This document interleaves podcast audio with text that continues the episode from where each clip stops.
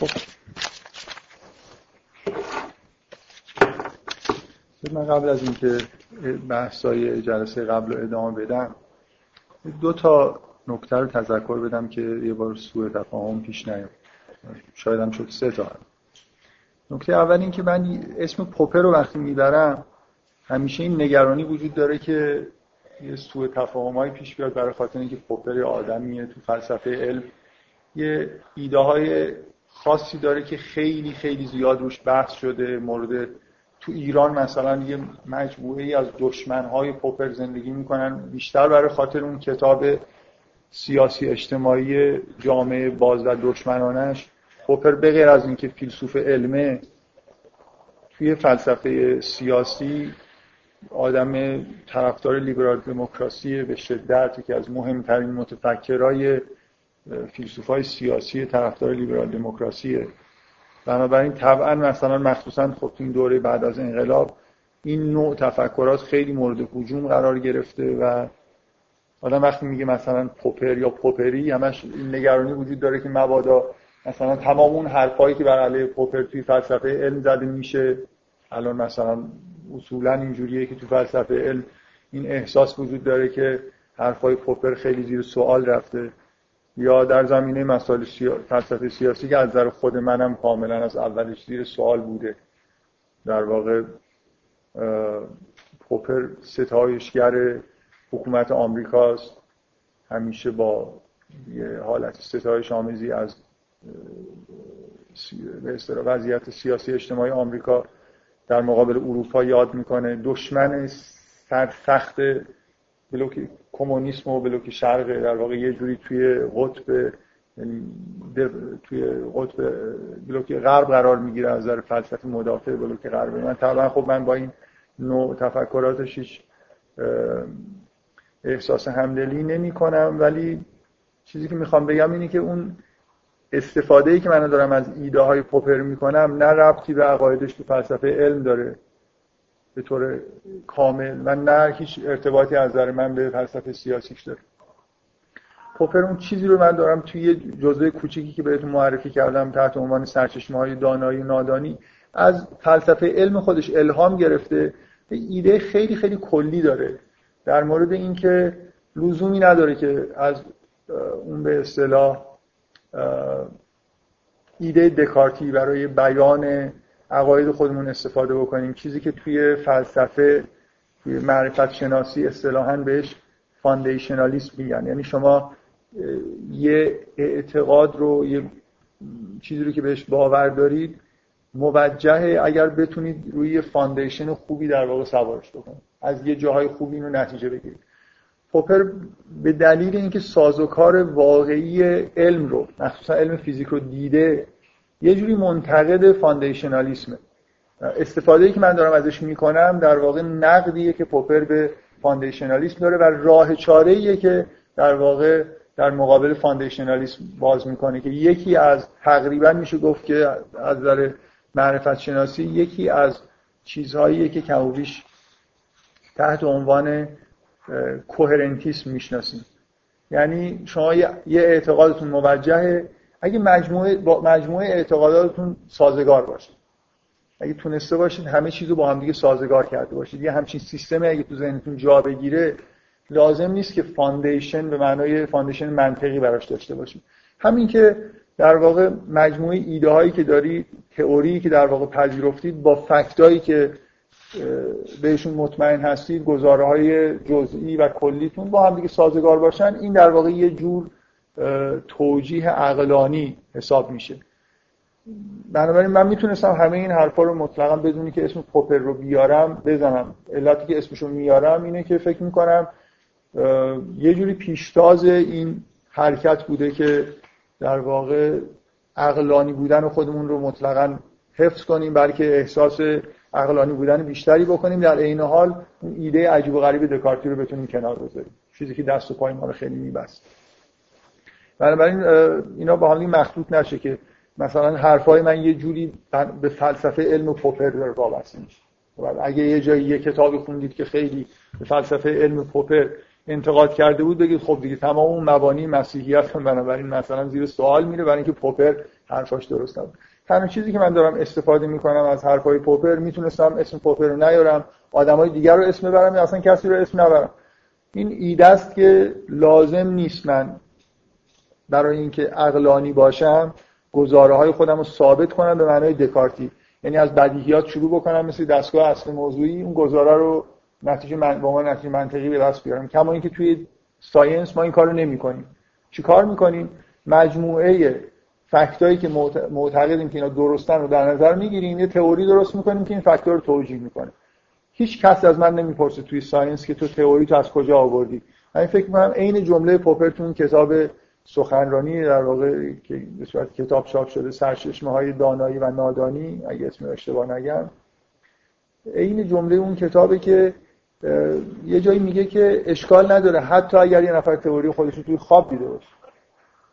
معنی تئوری فیزیکی مثلا فرض کنید یه تئوری کوانتوم گراویتی رو توی خواب می‌بینم.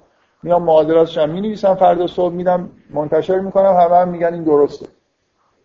تموم شد دیگه. حالا دکارت نمی‌تونه بیاد به من بگه تو اینو از کجا نتیجه گرفتی؟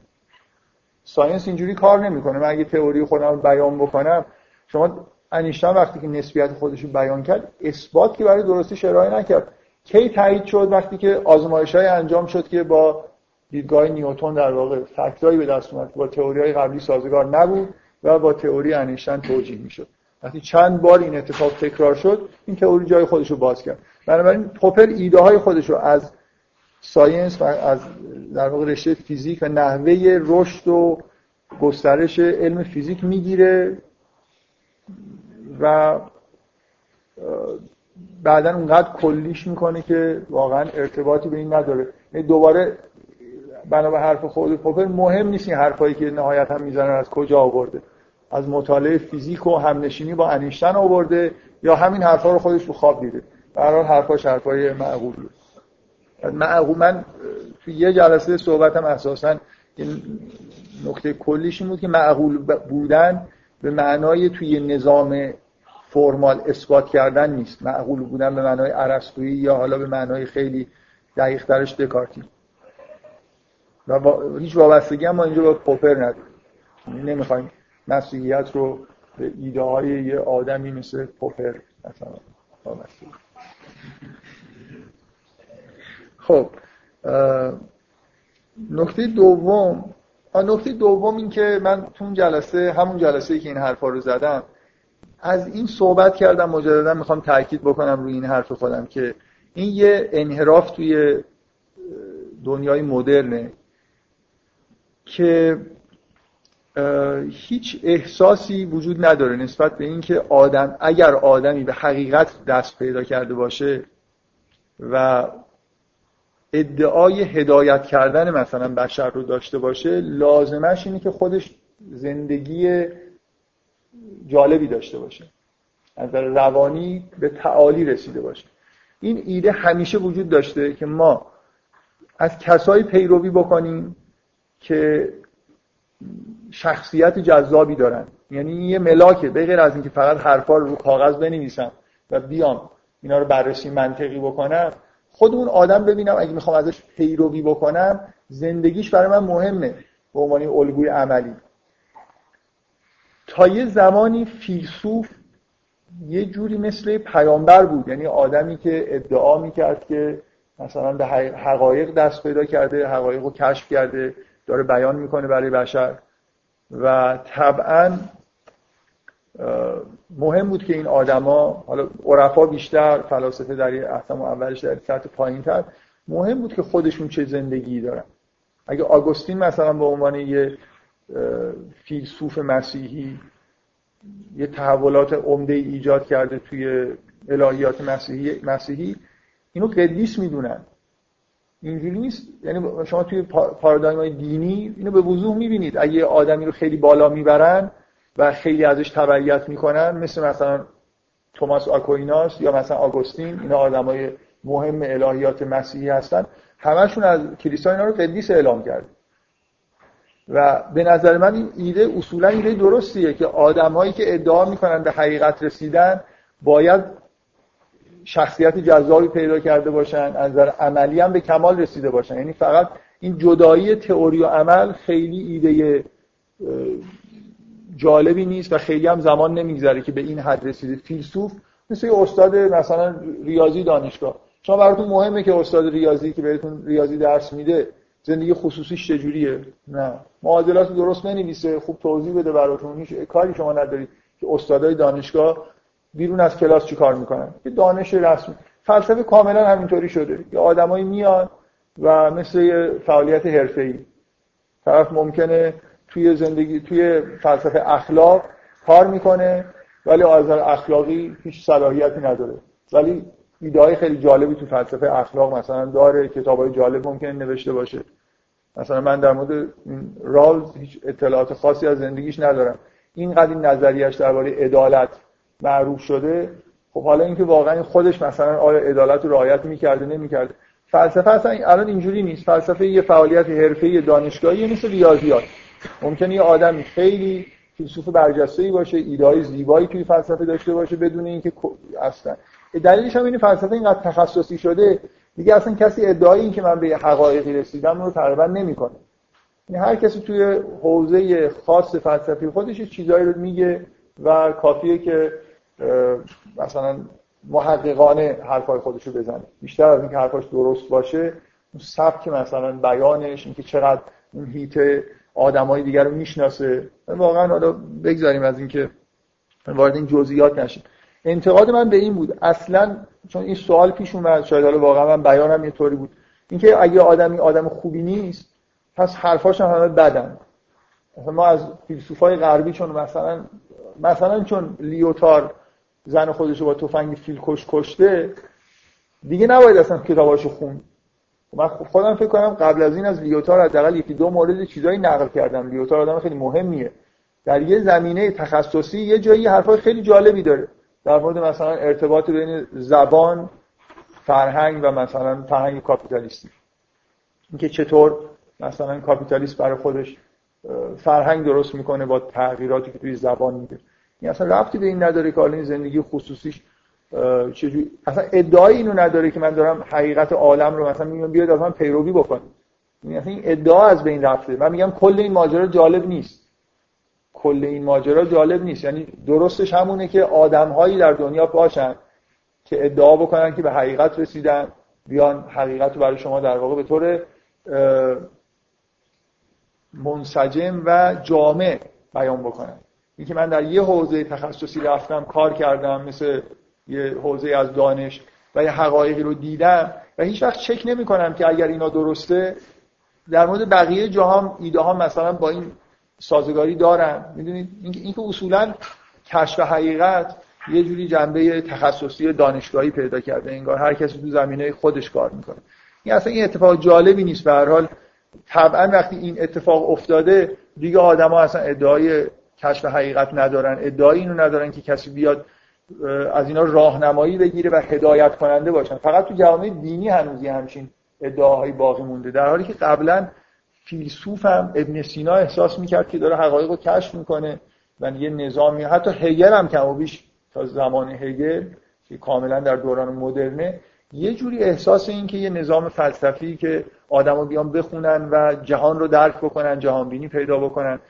و بتونن بر اساسش مثلا حتی زندگی خودشون رو تنظیم بکنن. وجود داشت و الان این ادعاها از بین رفته فلسفه تبدیل شده به فعالیت تخصصی دانشگاهی و اگه دانشگاهی هم نباشه به هر حال آدما خیلی خیلی تخصصی بحث می‌کنن. هر کی توی زمینه خاصی اظهار نظر می‌کنه.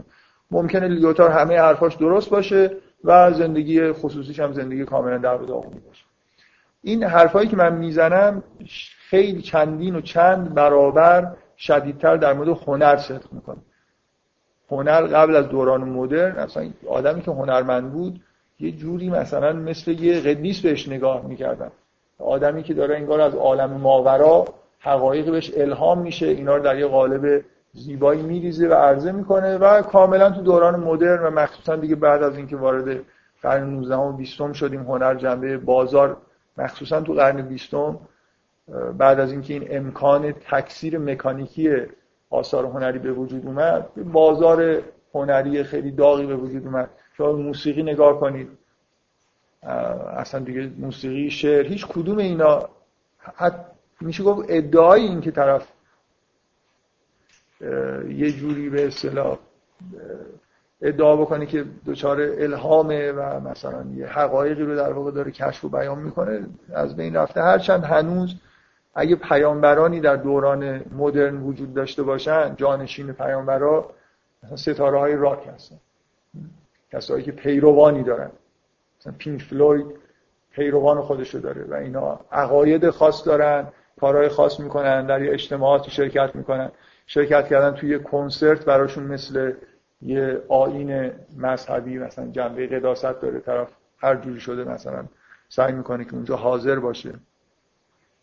و خب دیگه اینا بر پیامبرای مدرنن و به جایی هم وصل نیستن ظاهر. حالا بگذاریم حالا به کجا وصلن برای حرف من این نبود که آدمی که زندگی خصوصی خوبی نداره پس آنگاه هیچ حرف جالبی هم نمی‌زنه.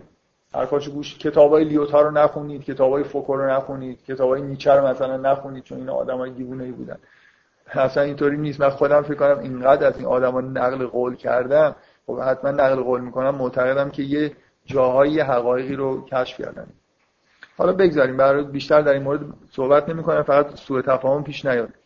این نکته دیگه من بدون اینکه بخوام زیاد طول بدم و وقت بحث‌های اسقفی خودمون رو بگیرم می‌خوام یه مقدار مختصر حالا بعدا فکر می‌کنم یه جلسه یه ذره مفصلتر در مورد صحبت بکنم که چرا این فرمت رو برای این جلسات انتخاب کردم که یه مدت زمان نسبتا خوبی رو اختصاص بدم به اینکه مطلقا از طرف مسیحی ها صحبت بکنم. حداقل چیزی که می‌تونم بگم دلایل پنهانم داره. فعلا دلایل آشکارش که خیلی واضحه اینه که به نظر من این تجربه خیلی خوبی یعنی الان من رسما اعلام می‌کنم که تو همین جلسه قبل تو همین جلسه حرفایی زدم که خودم قبول ندارم. ولی نه طوری که شما بفهمید کجاشو حرفای خودم در جلسه قبل از نظر خودم یه جایش اشکال داره. درست؟ ولی یه جوری نمیگم که شما بفهمید کجاش اشکال داره. اینکه شما ببینید یه فروید مرحوم فروید که خیلی آدم بدی بود ولی حرفای خوبی زد. یه اصطلاحی داره تو روانکاویش ترانسفر. همیشه این خطر رو که مثلا وقتی بیمار روانی میاد پیش اکثر بیمارای روانی مشکلات شخصیتی دارن. بالغشون در واقع رشد نکرده. توشون یه تضادایی بین کودک و والد مثلا وجود داره. وقتی میان پیش روانکاو همیشه این مشکل وجود داره توی فرایند روانکاوی. که روانکاو رو بذارن کم کم جای والد خودش. یعنی اگه تا حالا مرجع اقتدار مثلا پدر بوده یا تو خانواده بوده کم کم یه جوری تمام اون وابستگیشون به یه نهاد مثلا خانواده یا جای دیگر رو منتقل بکنن به همین روانکاوی که جلوشون نشسته. و این هر چی بگه طرف به حالت تلقینی قبول بکنه. بگه تو الان خوب شدی بگه آره مثلا خوب شدم. در حالی که خوب نشد. این مشکلی که تو روانکاوی پیش میاد اینه که اولا طرف ممکنه تمام خشمش نسبت به پدرش اینجا بخواد خالی کنه. یا عشق عجیب و غریبی که به پدرش یا مادرش داشته رو اینجا مثلا یه جوری پیاده سازی بکنه. بنابراین از حالت طبیعی دو تا آدم بالغ نشستن اون مشکل خودش داره میگه و این داره بهش مثلا یه جوری راهنمایی می‌کنه و سعی می‌کنه روانکاو یکی از اهدافش به هر اینه که با بالغ طرف روبرو بشه. تا جایی ممکن هرچند حالا این ایده فروید در واقع یه خورده فراتر از این فکر می‌کرد که صرفا یه مکالمه بین بالغ و بالغه ولی به هر حال این خطر وجود داره که چه به معنای منفی چه مثبتش یعنی چه اغراق در وابسته شدن عاشق شدن حتی و تحت تاثیر قرار گرفتن نامعقول نسبت به روانکاو. این حالت پیش بیاد یا خشم و مثلا دلزدگی بیش از اندازه و فروید همیشه سعی می‌کرد که تکنیک های اختراع بکنه و توصیه بکنه که این وضعیت رو در واقع از بین ببره. ببینید من می‌خوام بگم که این ایده ایده ترانسفر فقط مربوط به رابطه یه بیمار با پزشک خودش نیست. همیشه این مشکل وجود داره. تمام آدما از بعد تولد تا دوره نوجوانیشون به هر حال یه مخلوطی از کودک و والدن و کم کم بالغشون داره رشد می‌کنه. و اینکه در چه سن و سالی این بالغ می‌تونه به طور کامل انان اختیار به اصطلاح به دست بگیره همچین خیلی نباید خوشبین بود که آدما مثلا تو سنین جوانی حتی بتونن به همچین چیزی برسن. همیشه این خطر وجود داره که یه آدم به محض اینکه مثلا فرض از خونش میاد بیرون دیدید دیگه مثلا بچه های مذهبی خانواده های مذهبی مخصوصا اینا که از شهرستان پا میشن میان تهران یه دفعه یکی دو سال که میگذره می‌بینی اصلا به کل طرف تغییر کرده. و معمولا توی این دوره ها می‌بینی یه ترانسفری توی والد وجود داره. یعنی از خانوادهش دور شده. حالا اینجا مثلا یه استاد دانشگاه یا یه دوستی که پیدا کرده اینا یه جوری جانشین والدش شدن. هر چی این میگه به نظرش هر چرندی هم بگه مثلا این به نظرش درست نیست. خب؟ من فکر می‌کنم هر آدمی و همیشه باور کنید نگران این هستم که کار به یه جایی نرسه که من یه حرفی رو بزنم یه غلطم باشه یه آدما اینجا مثلا بگن خب دیگه این تا حالا مثلا حرفای درستی اینم لابد لابد دو من نمی‌فهمم درسته ولی لابد میگه حتما یه دلایلی پیش خودش داره. اینجوری زندگی کردن یعنی من یه چیزی رو از یه آدم بشنوم و به نظرم درست نیاد دلایلش هم به نظرم منطقی نیاد ولی یه جوری به دلیل اتوریتی که طرف داره به دلیل اینکه یه چیزی شبیه ترانسفر اتفاق افتاده مثلا احساس کنم که حرفای مثلا همین یه نفر میگن طرفدار شریعتی یعنی چی طرفدار شریعتی هم؟ یعنی دیگه مثلا یه چیزی که کتاب شریعتی رو می‌خونه دیگه قبول می‌کنه دیگه. این طرفدار مثل اینکه طرفدار تیم فوتباله دیگه براش مهم نیست که الان واقعا یک مسخره نیست نظر شما. یه بازیکن فوتبال توی یه تیم بازی می‌کنه مثلا آبی عاشقشن بعد میره تو اون یکی تیم همه ازش متنفر میشن. خب این آدمه اصلا یه جوری آدم بود دیگه این خالص. اگه تو بهش علاقه من بودی فرق نمی‌کنه که این وره یا اون وره فقط به فقط اینکه این توی تیم واقعا همه آدما کم و تا درصدی تا آخر عمرشون این نقطه ضعف داره من فکر می‌کنم من باور کنید همیشه ایده عجیب و غریب توی ذهنم ولی نه خیلی جدی ها ولی می‌دونم که کار می‌خوام حساسیت خودم نسبت به این نکته بهتون نشون بدم که واقعا مثلا این چیزهایی که بهش در این حد فکر می‌کنم. من واقعا دیدم که مثلا مخصوصا وقتی دبیرستان بودم دوستای همکلاسیم یه کتاب که برمی داشتن میخوندن از مکاتب سیاسی عین کتاب درسی میخوندن زیر یه جمله‌اش خط میکشیدن مثل اینکه دارن مثلا این جمله خب دیگه تعریف این اینه.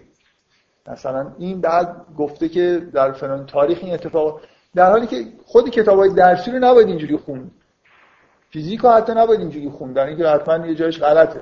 بعدا در میاد دیگه خلاص غلطش چه برسه به یه کتاب مثلا سیاسی که ممکنه همش غلط باشه. ولی یه جوری دانش تو فضای دانش آموزی طرف کتاب که دستش می‌رسه انگار دیگه همه کتاب کتاب مقدس هست کتاب درسی هست و خط به خط خوندن و مثلا فرض کن هر چی اونجا هست انگار یه وحی منزله این احساسیه که همینطور به یه نسبتی تا آخر اون باقی میمونه. من اون ایده ای که گفتم حالا واقعا فکر کردم میگم عملی نیست ولی می‌خوام حساسیت خودم نشون بدم که یه روز من کتاب بنویسم تو مقدمش بنویسم خواننده ده جای این کتاب عمدن این چیزا غلط نوشتم.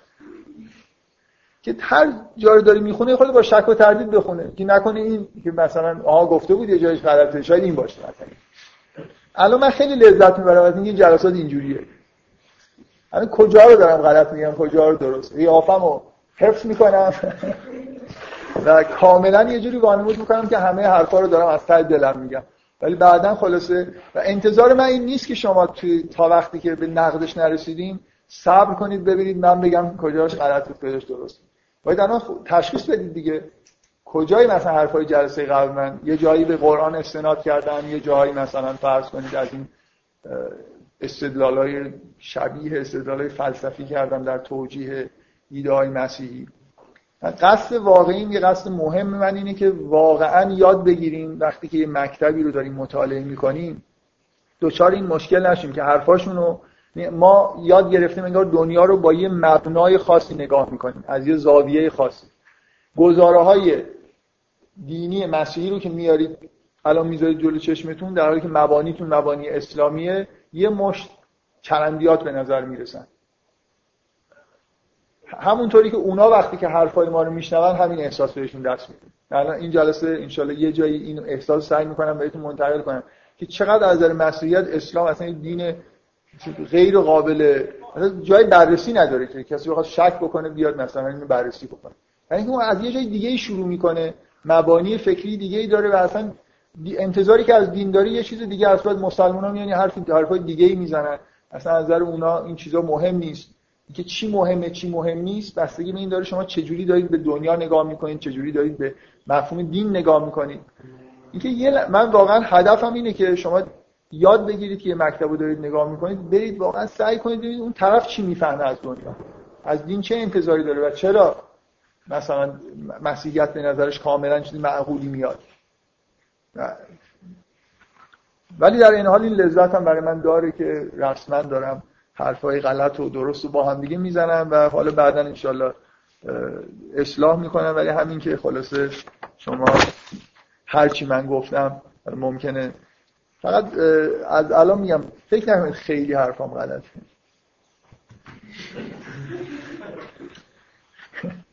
یه فیلم تجاری هست. خیلی فیلم جالبی نیست. چند بار تلویزیون پخش کرده. به اسم مردی که به زانو در آمده فیلم ایتالیایی در مورد مافیا و این حرفاست که یه چیز یه شخصیت جالبی تو این فیلم هست. جالب و خوب خیلی فرق داره.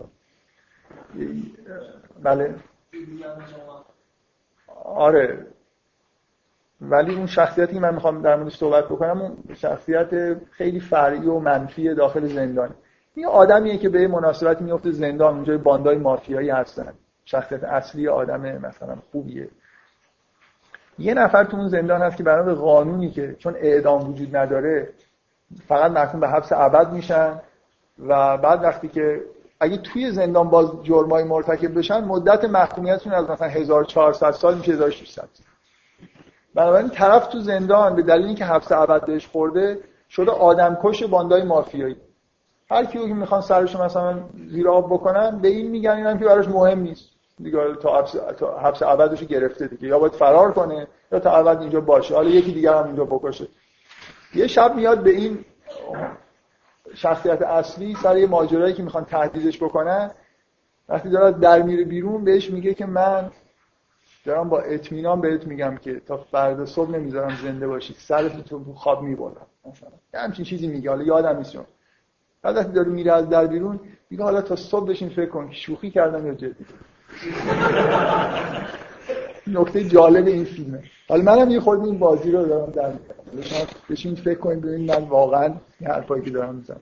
ولی کم و بیش حالا جدی دارم بهتون میگم که فکر نکنید حرفا خیلی اشتباهه خب چیزهایی که توی جلسات قبل گفتم ببینید خوبه که همه چیز رو با شک نگاه کنید معلوم نیست که من خیلی خوب ظاهر خودم رو حفظ می‌کنم. هیچ نمی‌فهمید که از ظاهر من نمی‌فهمید کجاش اشتباهه و باید همونطوری به اصطلاح با دلایل منطقی ببینید و چیزایی که میگم منطقی هست.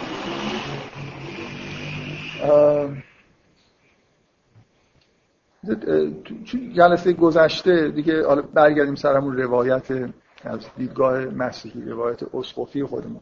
تو جلسه قبل من مبنا رو اینجا گذاشتم که ما توی دنیایی زندگی می‌کنیم که از یه طرف پر از زیبایی و کمال و نظم و همه چیز عالیه تا هر چقدر به سمت جهان دنیای انسانی میای یه جوری به نظر می‌رسه این نه به هم می‌خوره. اینجا همه موجودات انگار تو بهشتن غیر از ما.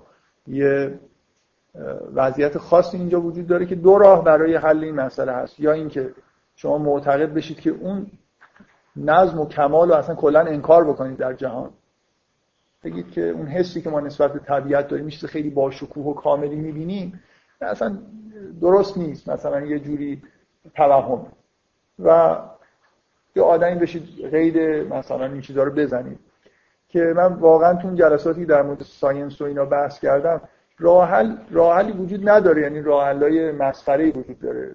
شما وقتی مثلا science این که نظم جهان رو با استفاده از اینکه قوانینی وجود داره توجیه می‌کنه بدون اینکه بگید که این قوانین چی هستن اصلا واقعا این چیز کاملا بی‌معنیه. فقط یه جوری بهش عادت کردیم. به نظر میاد که science یه جوری داره واقعا به یه معنایی توجیه می‌کنه. من فرمولی رو می‌نویسم که نظم جهان رو بیان می‌کنه. نمیگم که این قانون از کجا اومده یا حتی این قوانین چی هستن. این سوال انگار مطرح نیست. بنابراین اینکه تو دنیای مدرن ما یه جوری اون منشأ اون نظم رو پیدا کردیم و اینا این واقعا دروغ خیلی وحشتناکه. کذبه من دروغ با کذب فرق نادرسته این حرف ممکنه آدم وقتی میگه دروغ یعنی آدمی اونجا نشسته عمدن داره مثلا برای گمراه کردن مردم دروغ میگه. من نظرم این نیست. فکر می‌کنم ولی به هر حال یه چیز وجود داره اینجا. یه ایده کاملا نادرستی هست.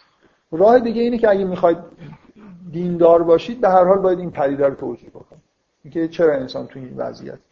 من آره دیگه مقدماتشون نمیگم سعی کردم که بگم چجوری مسیحیت از در واقع اون روایت معروف خلقت انسان و اینکه انسان مرتکب گناه اولیه شده و حبود کرده در واقع توجیه می‌کنه که ما چرا توی وضعیت خاصی قرار داریم که الان هستیم.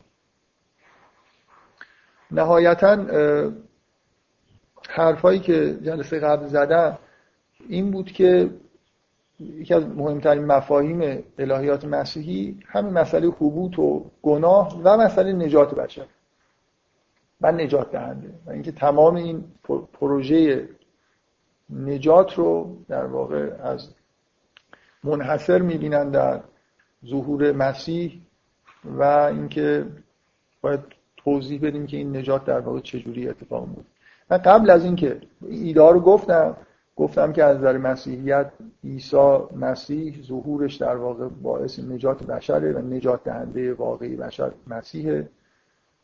و بنابراین اون مشکل اصلی که ادیان براش می اومدن حل شده. بنابراین خاتمیت مسیح از نظر مسیحی چیز بدیهیه دیگه. کاری نمونده کسی بخواد بکنه. بشر مشکلی داشته که حل شده. و چیزی که در واقع توضیح دادم این بود که ما از کجا در واقع می‌تونیم مطمئن باشیم که این شخصیتی که تحت عنوان عیسی مریم مثلا در نظر تاریخی می‌شناسیم همون شخصیتیه که در ادامه اون داستان خلقت قرار بیاد و بشر رو نجات بده. بدون اینکه من تلاش بکنم که بگم این پروسه نجات چجوری در واقع انجام میشه سعی کردم دلایلی بیارم از دلایل تاریخی مثلا استناد به تورات دلایلی که مسیحی ها میارن. به اضافه دلایلی که از قرآن آوردم که مخصوص جدل کردن در واقع با مسلمان هست. برای اینکه بهتون نشون بدم که این شخصیت همون شخصیت نجات دهنده است همون مسیحیه که در کتاب مقدس یهودی ها ذکر شده بود اندیا قبل در واقع ظهورش رو بشارت داده بودن. ما هم توی قرآن کاملا این جزء بدیهیاتی که همچین واقعیتی وجود داشت و عیسی ابن مریم که ظهور کرد همون شخصیتی بود که یهودیان منتظر ظهورش بودن. و نهایتا من از قرآن مثلا یه دلایلی آوردم که در واقع اون ایده اصلی مسیحیت که مسیحی انسان معمولی نیست یعنی جنبه الهی در وجودش هست. الوهیتی در وجودش هست که در انسان ها در سایر پیامبران اصلا حرفش نبوده. اینو سعی کردم بگم که چندان با قرآن ناسازگار نیست. یعنی یه جورایی اشاره هایی در قرآن وجود داره. مثلا لقب, لقب روح الله دادن به مسیح این پروسه خاصی که مسیح از باکری متولد شده و روح القدس در واقع واسطه فیض بوده و خداوند مثلا رسما یه جوری من روی این تاکید کردم که روح القدس میگه که فرسلنا الیها روحنا فنفخنا فیها من روحنا. همه اینا رو میگه و بعد شخصیتی هم که متولد میشه لقبش روح الله. انگار اصلا همون روح القدسه که به قول مسیحی ها جسم پذیرفته. یعنی مسیح انگار همون روح القدسه که این اصطلاحی که مسیحی ها به کار می‌برن اینکارنیشن تجسد جسم گرفتن. یعنی همون الفاظی در موردش تو قرآن به کار میره که در مورد خود روح القدس در واقع به کار میره. و بعد می‌بینید که مثلا رابطه خاصی بین روح القدس و مسیح هست. مثلا مدام چندین جا توی قرآن این عبارت هست. و ایدناه به روح القدس. من این حرفا رو که در حال زودتر گفتم به دلایلی و امروز می‌خوام سعی بکنم در مورد این صحبت بکنم که نهایتا با فرض این که من در مورد اینم صحبت کردم که وقتی روح الله میگین لقب روح اللهی به یه نفر شما می‌دید این غیر از کلیم الله و نمی‌دونم خلیل الله و این حرف هست مثل اینکه انسانیه که دوست خداست انسانی که خدا باش صحبت کرده. شما وقتی به یه موجودی میگید روح الله چیزی ورای این حرفا انگار دارید می‌زنید دیگه نیست. و ایده مسیحیان اصولا ایده اصلیشون اینه که در واقع مسیح یه جوری جسم خداوندیه که جسم پذیرفته. یعنی روح خدا از خدا جدا نیست. اینجوری نیست که وقتی از روح ید الله مثلا صحبت می‌کنیم ید الله یه شخصیتی باشه جدای از خود خداوند. روح الله که مخصوصا مثل که جان خداوند چیزی نیست که از خداوند جدایی داشته باشه. بنابراین اگه قبول بکنیم که روح القدس یعنی روح خدا مثلا جسم پذیرفته بنابراین می‌تونیم بپذیریم که بنا به اعتقاد مسیحی مسیح انگار خداونده که البته مسیحی ها نمیگن انگار اگه من بخوام. خیلی جدی این حرف خداوند جسم پذیرفته و در بین بشر ظاهر شده به قصد اینکه بشر رو نجات بده و آثار اون گناه اولیه رو پاک بکنه. خیلی جزئیات دفعه قبل من واقعا اصلا نمی‌تونم صحبت رو تکرار بکنم. چیزی که می‌خوام بگم اینه که یه, یه چیزی رو پس و پیش کردم در واقع شناسایی این که چه کسی مسیحه رو چون شاید ساده تر بود جلسه قبل گفتم اینکه به هر حال این پروژه مثلا خداوند جسم پذیرفته در میان بشر ساکن شده و کلمه جسم گرفت و در میان ما ساکن شد. یه آیه‌ای در انجیل یوحناس البته با یه نقل به مضمون دیگه من واقعا واژه ها یادم نیست. اگه به این حقیقت معتقد باشیم حالا باید بگیم این نجات چجوری تحقق پیدا می‌کنه دیگه؟ فرض کنیم که اینو پذیرفتیم. نشانه هایی در دست داریم که عیسی ابن مریم مثلا یه همچین حقیقتی در واقع داره. حالا ایده ای که داریم برای اینکه نجات چجوری صورت می‌گیره رو باید توضیح بدیم. من قبل از اینکه وارد موضوع نجات بشم اینجا یه چیزی نوشتم که یه دلیل بر دلایل قرآنی یعنی یه, یه چیزایی از قرآن من میگم که به نظر من لازم روش فکر بکنم. در حال در مورد مسیح مثلا من حالا خیلی چیزا هم هست که نمیگم.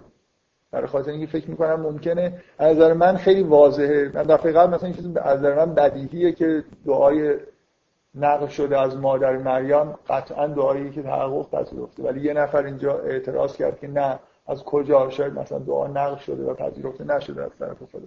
از نظر من بدیهیه. من سعی می‌کنم اون چیزایی رو بگم که از نظر شما بدیهی بیاد. من مثلا ببینید من آخر جلسه قبل اینو گفتم که بدیهی ترین اشاره ها به شخصیت و به اصطلاح اون وضعیت خاص مسیح از دید ابن عربی اون آیه‌ایه که فقط توش واژه آدم و عیسی با هم دیگه اومده در حالی که به نظر ممکنه از نظر شما استناد نشه بهش کرد در مورد مسیح. میگه که خلقت عیسی مانند خلقت آدم خلقه من تراب. و و, و مثلا فقال ابو کن فیکون یعنی چیزی. یعنی آیه که این مهمترین آیه‌ای که ابن عربی بهش استناد می‌کنه مثلا ختم ولایت رو می‌خواد نتیجه بگیره. اصلا خلقت در مسیح تموم شد. خلقت از آدم شروع شد در مسیح تموم شد. چرا؟ برای خاطر همین آیه. و از نظرمون خیلی واضحه ولی گفتنش ممکنه خیلی راحت نباشه. چرا؟ این چیزو میگه. مثلا فرض کنید من تمام قرآن رو نگاه کنید از نظر من این یه دلیل خیلی خوب برای وضعیت خاص حضرت مسیحی که باید بهش توجه بکنید. حالا اگه به قرآن اعتقاد دارید همینجور ساده از این حرفا نگذارید لقب روح اللهی چیز ساده ای نیست. این نحوه خاص متولد شدن مسیح چیزی را... نیست راحت ازش بگذارید مثلا به استناد اینکه یه عده میگن که خب تو قرآن نوشته که عبد ما بود. تو قرآن نوشته که رسولی بود که به سمت بنی اسرائیل فرستادیم. بنابراین مثل بقیه بقیه مثلا رسولان. این حرف درسته واقعا میشه. مثلا در مورد پیامبر میگه که بگو که انما انا بشر مثل کن این یعنی اینکه یعنی همون دیگه. شما همینطوری هستید. منم مثل شما. پیغمبر مثل ماست. یعنی ما مثلا می‌شد که قرآن بهمون نازل بشه. این اشتباهی که مثلا تیپ آدمای تیپ وهابیا اینجوری می‌خونن قرآن رو میگن وقتی که پیغمبر میگه احساس مثلا فقط وهابیا نیستن یه در یه طیفی هستن. نزدیک بود یه چیز فرقه ای بگم ولی جلو خودم گرفتم. یه طیفی که مثلا چجوری اینکه مثلا خدا می‌خواد که قرآن رو نازل بکنه می‌خواد که طرفای خونه خودش مثلا تو مکه باشه حالا نگاه می‌کنه مثلا این این نه این حالا این یه خورده چیز مثلا اون به اون وحی بکنن. کاملا ایدهشون اینه که می‌شد مثلا یکی دیگه انتخاب بشه. مثل مدیوم هیپنوتیزم و اینا حالا مثلا این فوقش خورده استعدادش یه جور مدیوم بهتری از اون یکی. ولی اینطوری نیست که اعتقاد داشته باشن که پیامبران آدمایی هستن که عروج کردن مثلا به وحدت وجود پی بردن یه جوری با خدا متحد شدن به یه جایی رسیدن که میشه بهشون وحی کرد. نه. اصلا این چیزها رو یه جوری وهابی ها کاملا این چیزها رو جزء عقاید انحرافی می‌دونن. شما در مورد پیامبر مثلا یه شأن خاصی قائل باشید و اینا خیلی به این چیزا نهایتش آدم از اخلاقی آدم موجه در حالی که واقعا خیلی ایده عجیب و غریبیه دیگه. مثلا این آیه قرآن که میگه لو انزلنا هذا القرآن علی جبل لرأیته و خاشعا. این قرآن اگه به کوه نازل می‌کردیم منفجر می‌شد. مثلا پیغمبر یه آدمیه که تحمل اینو داره که قرآن رو بپذیره. مثلا حضرت مریم آره حضرت مریم نشد یکی دیگه می‌تونست. کسی دیگه نمی‌تونست عیسی رو متولد بکنه. اینا یه موجودات خاصی هستن صلاحیت پیدا کردن. یعنی در واقع یه چیزی بالاتر از اونی هستن که ما مثلا میگیم عرفای کامل. یه راهی رو طی کردن. پیغمبر همینطوری نمی‌رفت تو غار حرا. مثلا حالا یه عبادتی رو برای خودش مثلا انجام بده. چون مثلا کسی بهش گفته بود عبادت بکنی ثواب داره مثلا دنیا بری. به چیزایی میگن. من اصلا اینو می‌خوام بگم که این آیه قرآن رو ساده نگیرید. هیچ من جایی تو قرآن سراغ ندارم که در موردش انسانی یه همچین چیزی گفته شده باشه. یه جایی وقتی داره از مسیح قراری که نام برده بشه میگه المسیح عیسی ابن مریم روح الله. انگار از پاد... اسم پادشاه رو دارن می‌برن. لقب داره عیسی پسر مریم و مثلا کنیاش هم روح الله. کجا در مورد پیغمبرای دیگه هم چیزی شما می‌بینید تو قرآن؟ اصلا در مورد چه موجودی در قرآن یه همچین تعظیمی وجود داره؟ این اینکه رسولی بود که ما فرستادیم پس مثل بقیه رسولاست معلوم نیست نتیجه منطقی نیست. شما می‌بینید که در مورد مسیح به هر یه جور برخورد خاص هم توی قرآن. اصلا زندگی مسیح با بقیه فرق می‌کنه. از تولدش تا مرگش این تولدش.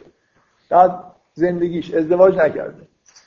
پس سنت های الهی رو همه رو شکسته. زندگی خاصی داشته دیگه اصلا زندگیش چرا اینجوری بوده؟ از یه سنی شروع به دعوت کرد حواریون رو دور خودش جمع کرد و رفتن در راه می‌رفتن در زمین. جایی هم ساکن نمیشه و شریعتی هم با خودش نیاورده بود. زیاد حرف شریعت نمی‌زد. خیلی فرق داره با بقیه انبیا. بعدم مرگم که اصلا نمرده خداوند میگه که یه روزی مثلا خداوند گفت که انی رافع و نه نه به دنیا آمدنش نه زندگی کردنش نه این اصلا نه شبیه رسول هاست نه شبیه هیچ موجود دیگه. برای من حالا یه چیز دلیل دیگه که می‌خواستم بگم تو قرآن دقت بکنید واژه انجیله. در قرآن حرف از این هست که انجیلی وجود داشته. حالا اینکه معنیش اینه که انجیل کتابی بود که مثل قرآن که حضرت عیسی برای پیروان خودش آورد. مثلا یعنی این به نظر من از قرآن این نتیجه نمیشه که کتابی به اسم انجیل وجود داشته مثل قرآن که وحی می شده مثلا عیسی می‌گفته و حواریون می نوشتن ولی یه چیز یه کتاب مقدسی خلاص اونجا هست به اسم انجیل.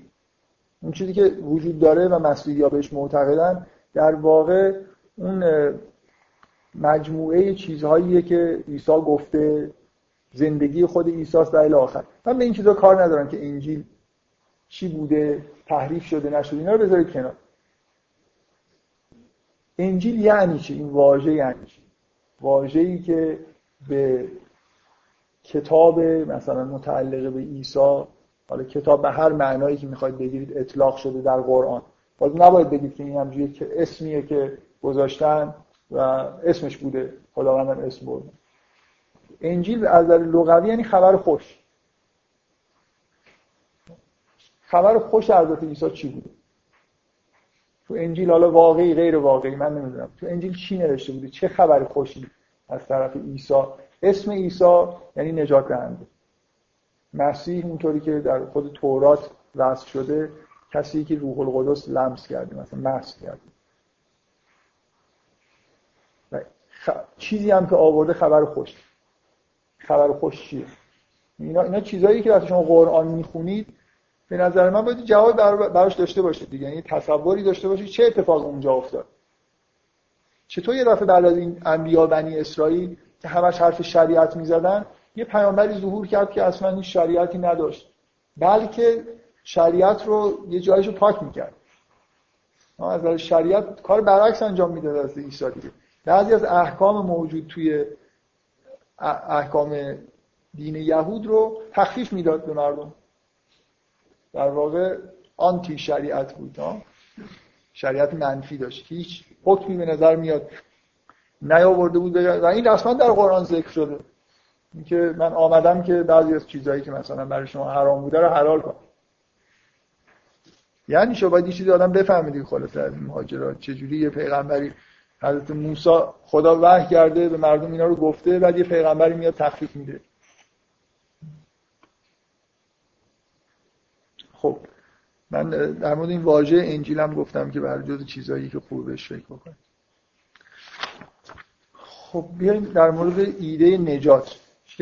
فکر می‌کنم شاید بزرگترین شاید بزرگترین بخش الهیات مسیحی درباره نجات و مسیح شناسی نجات شناسی و مسیح شناسی که اینا یه چیزن دیگه برای خاطر اینکه نجات توسط مسیح انجام می‌گیره و مسیح هم برای عیسی برای نجات اومده نجات دهنده است.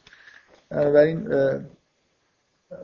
از نظر تاریخی اینا اینا یه مبحث بودن و کم کم اصلا دیگه جو... یعنی اینقدر این مبحث بزرگ شد که به دو بخش مسیح شناسی و نجات شناسی تقسیمش کردن تو الهیات.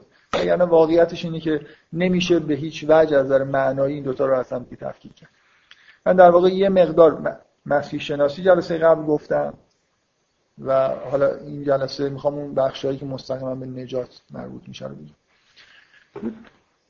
نجات, نجات شناسی این پروسه نجات بشر یا پروژه نجات بشر در اینکه از طرف خداوند هدایت شده در واقع پروژه‌ای بوده که انجام گرفته با ظهور مسیح. دو تا بعد متفاوت داره. یه, یه بخش حالا من اسمایی که می‌ذارم خیلی مهم نیست. برام چیزهایی که ما توی فرهنگ خودمون داریم اسم می‌برم ولی برای تفکیک تفکیک مهمی از نظر خودم. یه یه بعد تشریعی داره و یه بعد تکوینی. منظورم از بعد تشریعی اینه که ایمان به مسیح مسیحی شدن تغییری در ذهن آدمی که ایمان میاره ایجاد می‌کنه. تغییر حالتی درش به وجود میاره که این از گناه ها مثلا پاک میشه و نجات پیدا می‌کنه. یه, یه چیز فردیه مثل یه تأثیر اخلاقی عمیق در اثر مسیحی شدن در یه انسان ظاهر میشه. من به این میگم بود تشریش عیسی مسبب اینه که انسان ها متحول بشن از نظر اخلاقی از نظر روحی. با ایمانی که به مسیح میارن و مسیحی شدن این مبنای در واقع این تحول. این یه بخشه که همه قبول دارن چون بخش دوم که به اصطلاح بود تکوینیه متاسفانه بعضی از این الهیدانهای جدید مدرن که خیلی ساین... تحت تاثیر ساینس و اینجور بحث هستن اون بحث بود رو هی دارن کوچیک و کوچیک‌تر می‌کنن. یعنی مسیحیت رو به اینجا در واقع من دفعه قبل آخر جلسه اشاره کردم که الهیدان های الان وجود دارن مثل بولتمان تیلیش این آدم های خیلی خیلی مشهوری هم هستن در حال حاضر. تقریبا یه چیزی هستن مثل دکتر عبدالکریم سود که یه جوری سعی می‌کنن که دین رو مثلا با همین جو مدرن سازش بدن در حال مثلا حرفایی نزنن که دانشمندا بگن آقا این چه حرفی تو داری می‌زنی. یه جوری یه جای کوتاه بیاین. سعی بکنیم که کار به اینجا رسیده که اینا معتقدن که اصلا ممکنه عیسی وجود نداشته. مهم نیست که عیسی وجود داشته یا نه. یعنی حتی اگه اسطوره هم بوده دقت می‌کنید؟ ما فرض کنیم که همچین موجودی وجود داشته بهش ایمان بیاریم نجات پیدا می‌کنیم. وقتی شما اینجوری نگاه می‌کنید یعنی دارید نجات رو فقط به بعد تشریعی یعنی مهم نیست که عیسی واقعا به عنوان یه موجود خاص ظهور کرد. چه تأثیری در جهان به معنای من وقتی از حرف بود تکوینی میگم یعنی جهان منقلب شد. عالم خلقت مثلا ابن عربی مثلا مثل اینکه یه چیزی در جهان تمام شد. یه پروسه‌ای که از آدم شروع شده بود یه جایی به یه انتهایی رسید. یه اتفاقی توی دنیا به معنای واقعی کلمه افتاد. فقط این نیست که من حالا مثلا یه شخصیتی رو در نظر بگیرم بهش ایمان بیارم بعد نجات پیدا بکنم. به تو ارتودکس به من ارتودکس نه معنای شاخه ارتودکس مسیحیت. اون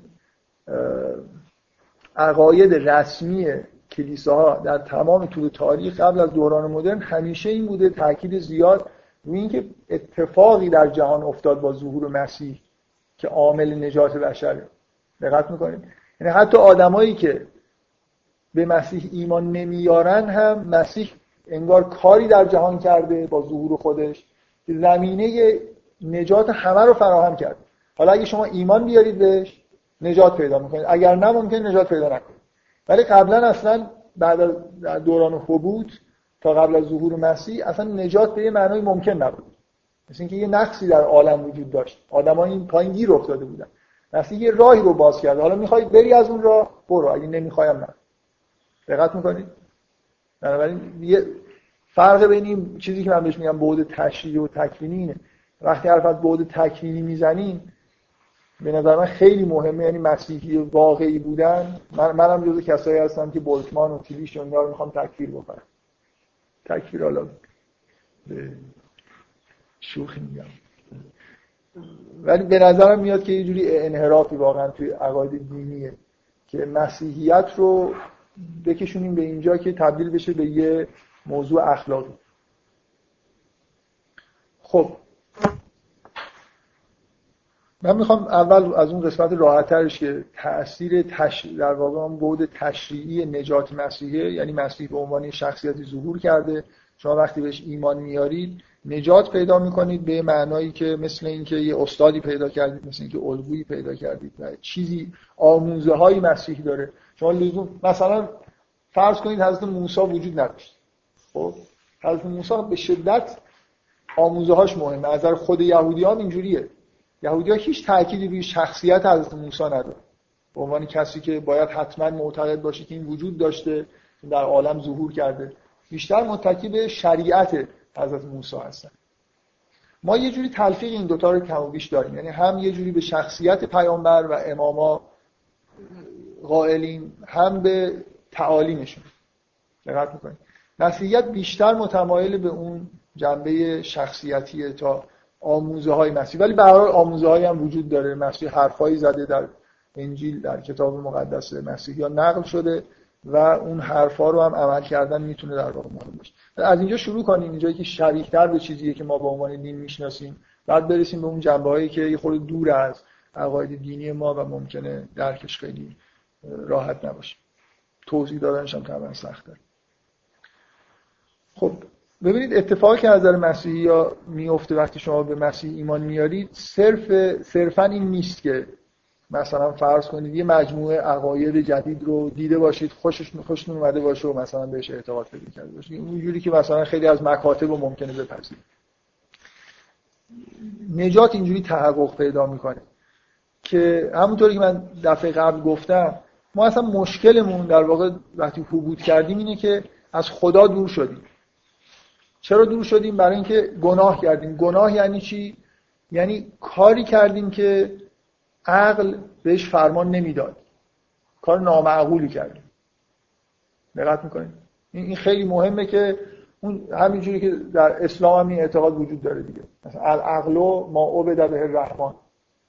شما چیزی که باید پیروی بکنید در درون هر انسانی روح الهی است حالا به هر اسمی می‌خواید اینو نام ببرید یونانیا بهش می‌گفتن لوگوس. ما مثلا ممکنه بگیم روح الهی که در ما دمیده میشه. یه چیزی در درون ما هست که انگار با ما حرف می‌زنه حقایق رو میگه باید و نبایدهایی رو میگه. اگه هیچ گناهی مرتکب نشده باشیم حرفا خیلی واضح و روشنه و ما در واقع انگار که در وحدت با عالم زندگی می‌کنیم. همونطوری که یه سیاره چون داره طبق قوانین رفتار می‌کنه هیچ وقت اشتباه نمی‌کنه گناه مرتکب نمیشه همیشه در واقع انگار یه جزئی از یه عالم کلی و جدایی از خدا و از جهان نداره. شبیه حالتی که کمابیش شاید ما تو کودکی تجربه کرده باشیم که در یه حسی از وحدت با جهان که موجود جدا افتاده هستیم این هر چی که انگار آدم از دوران کودکی دور میشه این به هر حال احساس درش تقویت میشه که انگار موجود جدا افتاده هست هم هست عدم تبعیت از عقل یا روح الهی یا لوگوس که در درون ما بود باعث جدایی ما از وحدت از خداوند از جهان شد و نجات ما در اینه که دوباره به این وحدت در واقع برگردیم. تابع اون لوگوس یا روح الهی که در درون ما هستش. مسیح چیزی نیست به غیر از اینکه همون کلمه الهی روح الهی یا لوگوس در عالم ظاهر شده به عنوان انسان.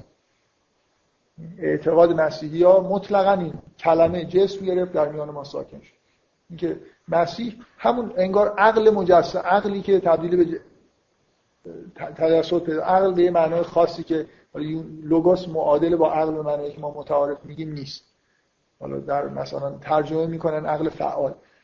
در یونان مثلا معتقد بودن که مخصوصا توی نو افلاتونی ها یه سلسله مراتب هستی شناسی داشتن که عقل لوگوس اولین موجودیه که در عالم خداوند خلق کرده. مسیحی ها به شدت معتقد به ازلی بودن حقیقت مسیح. این مسیح رو از در, در الهیات و فلسفه مسیحی مسیح رو با لوگوس یکی می‌دونن. یا روح القدس رو همون لوگوس می‌دونن که وقتی جسم گرفته تبدیل شده به مسیح در هم جدایی ندارن. در واقع مسیح همون روح القدسه که ظاهر شد. و روح القدس روح خدا جدایی از خدا نداره این تسلیس که میگن در واقع فهمیدن همینه که این سه تا حقیقت در واقع یه جوری صورتهای مختلف یه چیز هست. خب موضوع اینه که وقتی که روح خدا تبدیل به صورت یه انسان ظاهر شده شناختن این موجود درک کردن این حقیقت مثل لمس کردن حقیقت مسیح آشنا شدن با مسیح معنوس شدن با مسیح. اتفاقی که در واقع میفته برای مسیح اینه که اون چیزی که در روح الهی که در درون ما هست و در اثر گناه یه جوری تیر و شده و فعال نیست این رو فعال می‌کنه. ایمان مسیحی وقتی مسیح ایمان میاره به مسیح مسیح رو می‌شناسه. معنوس میشه با حقیقت مسیح. در واقع انگار که داره یه چیزی رو که در درون خودش هست در بیرون ظاهر شده و مثل اینکه این داره رزونانس می‌کنه. شما وقتی که به مسیح وصل میشی روح الهی که در درونتون هست و در اثر گناه و تبعیت نکردن از چیزی که به شما می‌گفت حالا بخواید فرمان عقل بذارید هر چی می‌خواید بذارید. در اثر گناه ازش جدا شدید و همینه که باعث بدبختی شما شده ایمان آوردن به مسیح در واقع اونو فعال می‌کنه. لازم بوده لازم بوده که روح الهی اون حقیقت لوگوس در واقع در عالم تجلی بکنه برای خاطر اینکه انسان ها اون روح در الهی که در درونشون هست رو بتونن در واقع مجردا فعال بکنن. در واقع شما هر چی در شناخت مسیح بیشتر پیش میرید باش بیشتر معنوس میشید و نزدیک میشید یه چیزی رو در درون خودتون دارید تقویت می‌کنید در اثر ایمان اینکه اون چیزی رو که در بیرون می‌بینید تجلی الهی رو که در بیرون به عنوان مسیح می‌بینید در واقع یه جوری در درونی می‌کنید و بنابراین انگار به خدا وصل میشید با تبعیت کردن از مسیح با شناختن مسیح واقعا مسیحی ها اینو به طور خیلی شما گام به گام انگار به خدا نزدیک میشید. خدا میشید اصلا. برای اینکه نزدیک شدن به مسیح نزدیک شدن به مسیح به یه معنا انگار رسیدن به خداست. نزدیک شدن به خداست. چون اینا حقیقتشون در واقع جدا نیست اصلا. بنابراین اینجا صرف اعتقاد پیدا کردن به یه پیامبر به معنای آدمی که حرفای خوبی زده اصلا نیست. اینجا یه پدیده خاصی داره اتفاق میفته. و نجات انجام نمی‌شد به غیر از با همین اتفاق. که خداوند یا روح الهی به صورت انسان ظاهر بشه که شما بتونید در واقع انگار خداوند رو ببینید. لمس بکنید درک بکنیدش مثل یه راهی برای رسیدن به بیدار کردن اون روح الهی درون خودتون و پاره کردن اون حجابایی که در اثر گناه به وجود اومده. دقت می‌کنید این غیر از گوش کردن حرفای آدمی که حرفای قشنگ داره می‌زنه. این نکته خیلی مهم تفاوتی که مسیحی ها خیلی با سراحت وقتی با مثلا مسلمان ها روبرو هستن روش تاکید می‌کنن اینه که در اسلام کلمه الهی کتابه. در در مسیحیت کلمه الهی کتاب انجیل نیست. خود مسیحه. وحی خود مسیحه. نه اون چی حرفایی که زده حتی. دقت می‌کنید یه تفاوت خیلی ماهوی وجود داره بین دیدگاهی که مسیحیت نسبت به وحی و کلمه داره اون چیزی که در واقع در اثر مثل ما پیامبر رو پیامبر خودمون.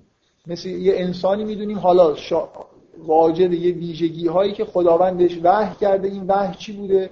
مجموعه از سخنان و چیزا بوده که در کتاب نوشته شده. وحی الهی چیزیه که در واقع به پیامبر داده شده. در مسیحیت وحی الهی چیزی نیست که به پیامبر داده به مسیح داده شده باشه. مسیح خودش کلمه خداست. خودش در واقع وحی منز... به اصطلاح مجسمه. شما شما کتاب مقدس رو نمی‌خونید برای اینکه یه آیه های رو مثلا روش استدلال بکنید. تمام هدف مسیحی ها در واقع از خوندن کتاب مقدس اینه که مسیح رو لمس بکنن مسیح رو احساس بکنن. برسن به یه شناختی از مسیح مثل یه جوری که انگار با یه نفر از نزدیک آشنا هستید و هرچی بیشتر در واقع شما کتاب مقدس و کتاب مقدس به شدت مسیح محور باز. شما اول و آخر کتاب مقدس رو که کارل بارت شاید مهمترین الهیدان مسیحی در قرن بیستمه الهیدان پروتستانه ولی واقعا در حدی آدم مهمیه که کاتولیکان بهش احترام می‌ذارن. این یه عبارت به این مضمون داره که میگه شما وقتی کتاب مقدس رو می‌خونید سراسر کتاب مقدس فقط انگار داره ذهن شما رو متوجه مسیح می‌کنه. حالا ممکنه روش های مختلفی وجود داشته باشه. یه جاهایی اسم مسیح نیاد. مثلا در نامه های پولس ممکنه یه جاهایی بحثایی داره می‌کنه که مربوط به مسیح نیست. ولی بارت میگه اگه دقت بکنید همه کتاب مقدس در حال مثل یه فلشایی هستن که نهایتا شما رو دارن متوجه حقیقت مسیح می‌کنن. این خیلی مهمه این نگاه و فهمیدن. در اینکه شما درک بکنید که چرا مسیحی ها اینقدر بیتفاوتن نسبت به شبهه هایی که یه عده فکر می‌کنن خیلی کشفیات مهمی می‌کنن. مثلا میرن تبار تبارشناسی مسیح رو در انجیل لوقا نگاه می‌کنن بعد میرن تو متا نگاه می‌کنن می‌بینن با هم فرق اونجا نمی‌دونن 20 چند تاست اینجا 20 فلان قدر آدمایی که اونجا اسم برده شدن بعضی اینجا نیستن. بنابراین تناقض هایی در کتاب مقدس کشف می‌کنن یا یه چیزایی میگن که این حقایق مثلا علمی نیستن در کتاب مقدس اومدن. اصلا مسیحی ها هیچ حساسیتی نسبت به این مسائل ندارن. یعنی چیزی که براشون از کتاب مقدس مهمه از مخصوصا از عهد جدید اینی که شما با خوندن عهد جدید مثل یه اثر هنری که پشتش تمامش توجه شما باید بین باشه که مسیح رو بشناسید. چرا چهار تا انجیل وجود داره؟ چرا همون موقعی که اولین بار خلاصه تصویب شد که این چهار تا انجیل رسمی بشن و جزء فصلهای کتاب مقدس؟ انجیل های متعددی وجود داشت. نهایتا تو قرن سوم و نهایتا تو قرن چهارم این مجموعه عهد جدید که 27 فصل داره رسما به تصویب رسید از اون موقع تا حالا دیگه این ثابت مونده. در حالی که انجیل های خیلی زیادی وجود داشتن. انجیل های زیاد یعنی متن های وجود داشتن در کلیساهای مختلف. از شمال آفریقا گرفته تا آسیای صغیر تا روم. تو این محدوده ای که مسیحیت رشد کرده بود در کلیساهای مختلف در شهرهای مختلف قطعه های نوشته های وجود داشت که نقل شده بود نوشته بودن درباره زندگی و رفتار و اعمال مسیح. که بعضیاش جلسه اول اشاره کردم سال 45 این مجموعه 52 جلدی از نوشته های این شکلی کشف شد که بعضیاش اصلا نسخه‌اش موجود نبود یا کامل نداشتیم ناقص بودن. اینا وجود داشت و کسی هم منکر این نیست که همچین انجیل هایی وجود داشته متن های مقدس دیگه ای بودن. یا مثلا شما کتاب مقدس رو که الان نگاه می‌کنید عهد جدید 27 فصل که همش انجیل نیست. چهار تا انجیل به اضافه یه تعدادی نوشته های دیگه. مثلا بیشترین بخشش 13 تا نامه است که پولس رسول به کلیساهای مختلف و افراد مختلف نوشته. نصف در واقع فصلا نامه هایی هستن که پولس رسول نوشته رساله های پولس. این متن‌ها متنایی هستن که عقاید مسیحی حقایق مسیحی توشون بیان شده. مهمترین بخش‌ها انجیلا هستن. مستقیما دارن در مورد زندگی مسیحی و اعمال و رفتار مسیح گفتار مسیح صحبت می‌کنن و بقیه فصلا فصلایی هستن که در واقع در مورد اعتقادات مسیحی بیشتر صحبت می‌کنن یا اعمالی که مسیحی ها باید انجام بدن. بنابراین جنبه فرعی دارن. اونتا در تمام نامه های پولس رسول شما می‌بینید که در مورد اعتقاد خاصی که در مورد عیسی باید یه مؤمن داشته باشه صحبت میشه. بنابراین جزئیات کتاب مقدس من اینو داشتم می‌گفتم. همین شما باید بفهمید که چهار تا انجیل وقتی تصویر میشه نه یکی. به معنای اینه که خیلی برای مسیحی ها مهم نیست که حالا این تفاوت های جزئی چیه. چون 6 تا تصویر می‌کردن؟ مهم اینه که اون روحیه ای که ما قرار اون شناختی که از مسیح باید پیدا بکنیم در اینا منعکس شده. دقت می‌کنید؟ کتاب های مقدس کتاب مقدس رو وقتی مسیحی ها می‌خونن اون آشنایی که باید با حقیقت مسیح پیدا بکنن و احساس می‌کنن که پیدا می‌کنن. حالا اینکه این جزئیات مثلا کتاب های مقدس چجوریه. اصلا در مورد تدوین این کتابا کی اینا رو نوشته؟ اکثر بغیر از رساله های پولس تقریبا ما هیچ کدوم فصلا رو دقیقا نمی‌دونیم اصلا کی نوشته و در تاریخ. از نظر مسیحی ها اصلا این نکته زیاد نکته مهمی نیست. من یه بار دیگه اون مثالی که دو جلسه قبل گفتم تکرار می‌کنم. ببینید مثل اینه که یه آدمی گرسنه است و یه غذاهایی موجوده که می‌تونه بخوره. اصلا نمی‌دونه که این غذاها ترکیب شیمیاییشون چیه و اگر بخوره چه تاثیری فیزیولوژیکی روش می‌ذاره. وقتم نداره به دلیل گرسنگی که سالها تحقیق بکنه ببینه اینا ترکیبات شیمیاییشون چی از کجا اومده. می‌بینه که آدمای دیگه هستن از این نوع و اون نوع غذا خوردن و خیلی هم شاداب و سرحالن و وضعشون خوبه. خب می‌خوره دیگه به دلیل گرسنگیش رفت بکنه. ولی اینکه دلایل کامل و قاطعی هم نداشته باشه. دقت می‌کنید. بعضی ها اینجوریه. شما فرض کنید اصلا این کتابا انجیل لوقا رو لوقا ننوشته انجیل متا رو مطمئنا متا ننوشته حتی ممکنه اینا مثلا مرقس معروف به این که پتروس املا کرده مرقس نوشته. ممکنه اینطوری نباشه. الان کلی دو قرنه که کسایی که توی عالم مسیحیت تحقیقات می‌کنن مثلا از دیدگاه ضد دینی یا حالا به هر حال دیدگاه های علمی مدام دارن در مورد این چیزا بحث می‌کنن که این کتاب تاریخش کیه مثلا در قرن 19 هم همه متفق قول می‌گفتن که متا قدیمی ترین انجیله. الان متفقا همه قانع شدن که مرقس از متا قدیمی ترین خب شما اینو به یه آدم مؤمن مسیحی بگی شما رو نگاه می‌کنه حرفتون تموم بشه. حالا مثلا لوقا یوحنا خیلی متأخر. یوحنا مثلا در قرن دوم نوشته شده خیلی با فاصله نسبت به سه تا انجیل دیگه شاید در زمانی فاصله داره. چه فرقی می‌کنه؟ نویسنده اینا کلی بحث میشه که این نویسنده ها اصلا کی هستن از کجا اومدن چرا این اسما رو برای انجیلاشون انتخاب کردن؟ الان این بحث های خیلی خیلی مهمی هست که یه انجیلی وجود داره به اسم انجیل Q Q حرف انگلیسی Q که از خوندن انجیل متی و مرقس و لوقا ما می‌تونیم استنتاج بکنیم که یه نوشته ای وجود داشته که گم شد. به اسم انجیل کی؟ که اینا وقتی داشتن می نوشتن اونو در اختیار داشتن. خب حالا اگه پیدا شد بهتر. اگه پیدا نشدن پیدا نشد. چه فرقی می‌کنه؟ ایده مسیحی ها اینه. ما همین کتاب ها رو قرن هاست آدما خوندن و هدایت شدن نجات پیدا کردن با مسیح آشنا شدن. چه اهمیتی داره این نظر تاریخی چقدر موثقن و موثق نیستن؟ متوجه هستید موضوع چیه؟ مثل همون تحقیقات در مورد اینکه این غذایی که من می‌خوام بخورم اینو کی پخته؟ چه اون سبزی که توش ریخته مثلا چه نوع سبزی و از کجا اومده و مثلا اثبات علمی وجود داره که اون سبزی رو اگه من بخورم مثلا سردین بشه سردین نشه. مردم دارن می‌خورن و سیر میشن و ما این کتاب مقدس در اختیارمون هست. مسیحی ها این می‌خونن و با مسیح آشنا میشن نجات پیدا می‌کنن لوگوسشون فعال میشه یه احساسات خوبی بهشون دست میده و بنابراین این کار می‌کنن بدون اینکه به این حرفا اهمیتی بدن. بفرمایید. شما بگی داره من گاهی از سوال استقبال می‌کنم. مثلا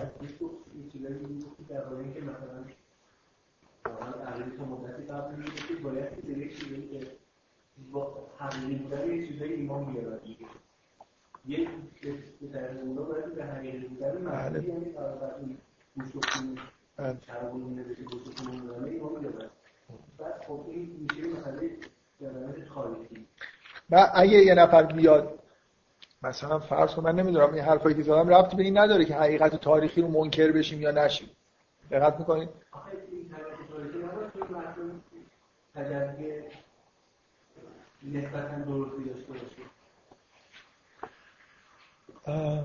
ما به وجود مسیح واقعا از طریق صرف اینکه انجیلا مثلا شما ببین موضوع اینه که اون این چیزی که شما دارید میگید چقدر وابسته است. الان به عنوان تاریخدان نگاه کنید. چقدر مهمه که لوقا نوشته یا لوقا ننوشته؟ تاریخ نوشتنش 60 میلادیه یا 80 میلادی خیلی تاثیر قاطعی می‌ذاره نمی‌ذاره. به عنوان این مدرک تاریخی اینا اسناد قدیمی هستن و اسناد معتبری هستن. ما واقعا نسخه خیلی قدیمی از بعضی از این انجیلا داریم. جدا جدا مثلا قطعه قطعه. و اینا از نظر تاریخی قابل استناد دیگه. به آدمایی که معتقد به مسیح بودن اینا رو نوشتن. از نظر تاریخی چقدر مهمه که واقعا انجیل مرقس رو پتروس املا کرده یا نکرد؟ مهمه خیلی. به عنوان سند تاریخی می‌خوام بگم. اون سوال شما اینه. من می‌خوام بگم که اصلا از نظر مسیحی ها جزئیات مهم نیست. اینکه این نویسنده ها واقعا خودشونن یا نیستن. نیستن اصلا. تقریبا ما مطمئنیم که هیچ کدوم این اسمایی که روی این انجیلا هست اون آدمای این انجیلا رو ننوشتن. این انجیلا همه به زبان یونانی نوشته شده اون آدما همه در اورشلیم زندگی می‌کردن. زبانشون آرامی یا عبرانی بوده. بنابراین بغیر از مثلا یه آدمی مثل پولس که اصلا اصل نسب یونانی داره و بعدا مثلا مسیحی شده خب طبعا به زبان مادری خودش انگار داره می‌نویسه یونانی کاملا زبان مادریشه یا افراد لوقا هم همینجوریه لوقا اگه اشتباه نکنم اصلیت یونانی داره.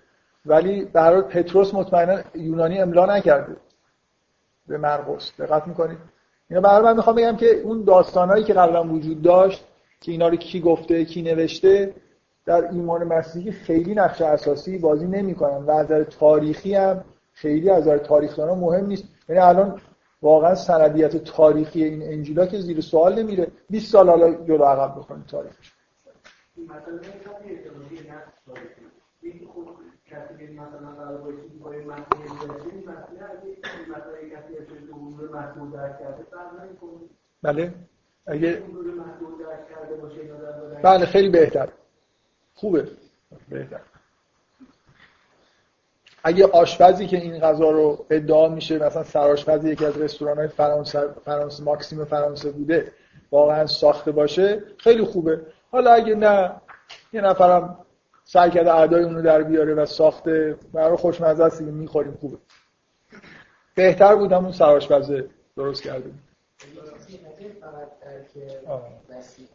من آب و خوردم تمام شد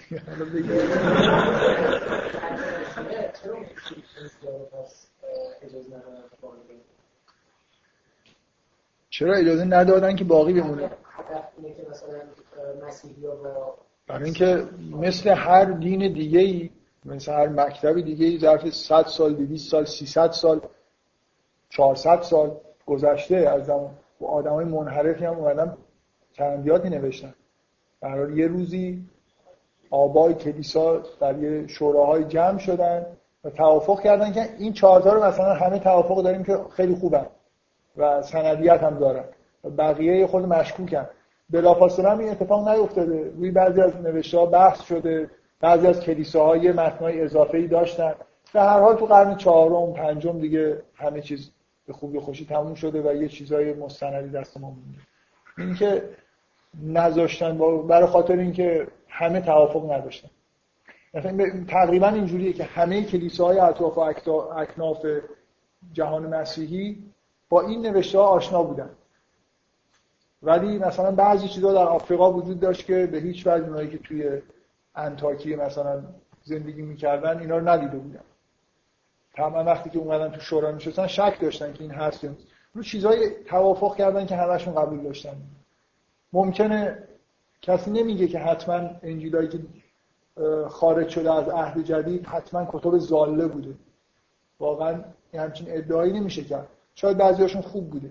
مهم نیست. ببین این نکته خیلی نکته مهمی نیست برای مسیحی اگه در نج حمادی کتابایی کش شده بعضیشون هم جالبن نظر مسیحی خیلی نکته مهمی نیست. مهمی که اینا براشون کفایت کرده.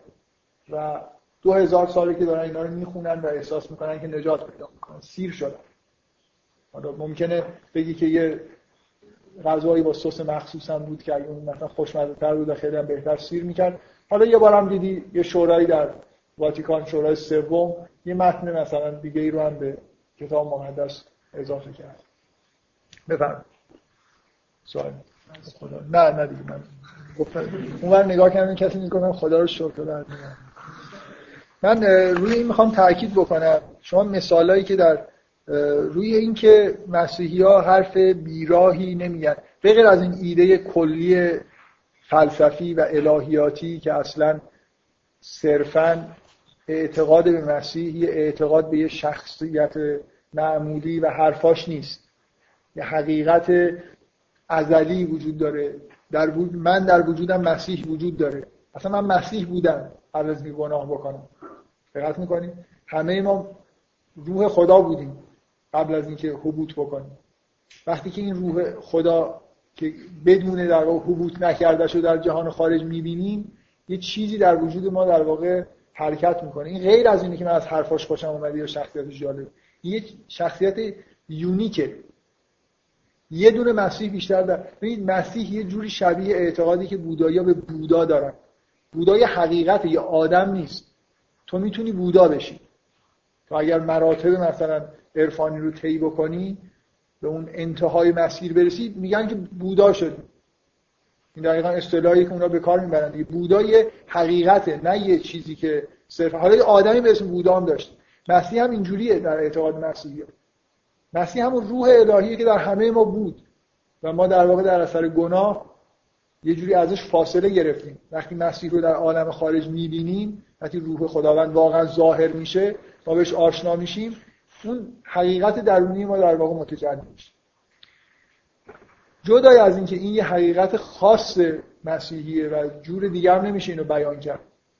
دقت می‌کنه یعنی یه بار این اتفاق در عالم میفته که در مورد از مسیح افتاده. این ایده کلا ایده مهمیه که شما به این فکر بکنید که جدای از این ماجرا کلا انسان ها بیشتر به نظر میاد در اثر انتخاب الگوهای درسته که هدایت میشن. و منقلب میشن تا اینکه حرفای درست بشنون. مولانا یه عمری حرفای خوبی شنیده بود از پدرش مخصوصا. پدرش مرد بزرگی بود. ولی یه لحظه شمس تبریزی رو که دید انگار حقیقت براش مکشوف شد. آشنا شدن با یه انسان کامل با یه موجود الهی یه تأثیری روی آدم می‌ذاره. خیلی خیلی قوی تر شده از اینکه هزاران هزار موعظه و حرف خوب شنیده باشه. بنابراین جدای از اون حقیقت خاص در مورد مسیح اصولا این روند که وحی در مسیحیت یه انسانه یه الگوه نه یه مجموعه سخنان. این چیزیه که مسیحا بهش افتخار می‌کنن. مسلمان ها هی به مسیحا میگن شما کتاب ندارید. کتاب ما نمی‌دونم از نظر تاریخی خیلی خیلی جایگاه مهمی داره. این دقیقا اون مسئله این ور کوه و اون ور کوه ها. اونا مثلا براشون از نظر اونا کتاب یه چیز خیلی درجه دویه. فقط ارزشش تو اینه که من مسیح رو توش پیدا کنم. نه این کالا این واژه ها رو لوقا مثلا مثلا چهار تا نسخه از انجیل رو شما پیدا کنید با هم دیگه واژه‌اش اختلاف داره. اصلا چهار تا جمله اونجا هست اینجا نیست. من در مورد مرقس تقریبا الان همه توافق دارن که پاراگراف آخر مرقس بعدا اضافه شده. توی انجیل مرقس نبود.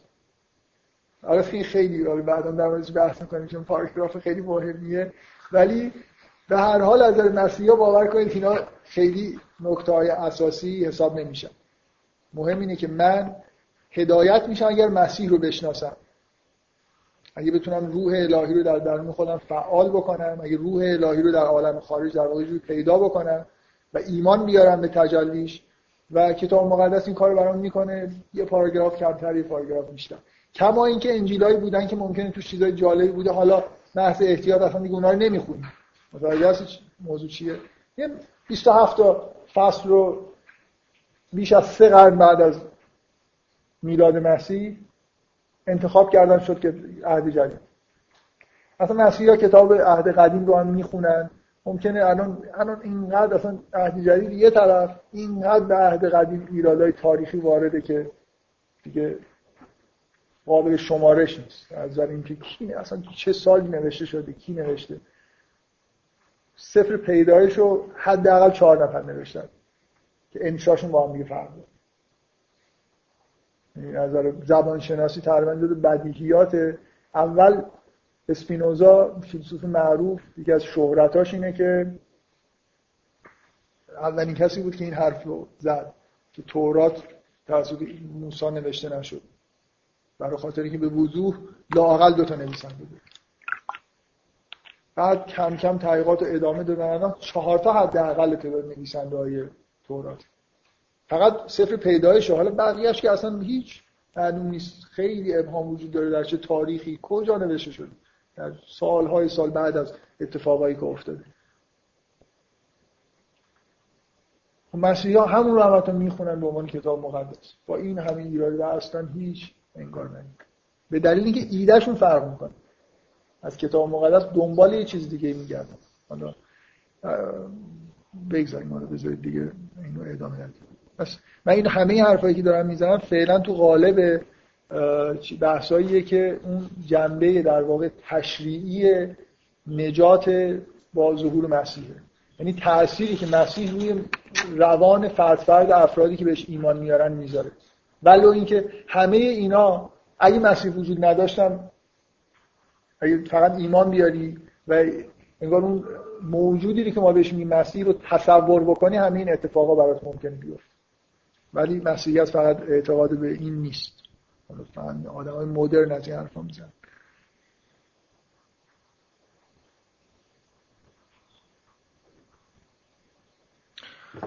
خب. بذارید من یه کتاب معرفی بکنم. کتابی که بعد از انجیل شاید که از بیشترین کتابایی که در تاریخ مسیحیت خونده شده. کتاب اقتدا به مسیح از توماس ای کمپس. یه راهب بله. دو تا ترجمه داره دیگه. یه دونه هرمس چاپ کرده تشبه به مسیح. اینم انتشارات طرح نو چاپ کرده اقتدا به مسیح. هر دو ترجمه اینم ترجمه خوبیه. فکر می‌کنم من اونو حقیقتش ندیدم. فکر می‌کنم این کتاب جامعه تر از اونه. یعنی اون یه فصلایی از این کتابه کتابی که هرمس چاپ کرده.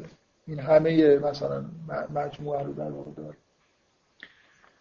ببینید من واقعا اعتراف می‌کنم که این امروز با خودم بردم مرکز تحقیقات که یه وقتی بذارم یه قطعه هایی رو انتخاب کنم که مثلا بخونم تو کلاس آخرش این کاری نکردم.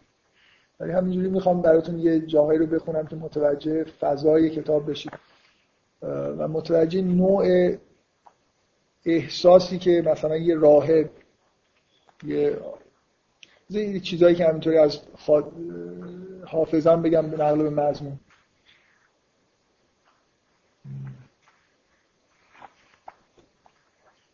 زوده این چیزا رو نقل بکنم. عجیبه دنبال یه جایش میگه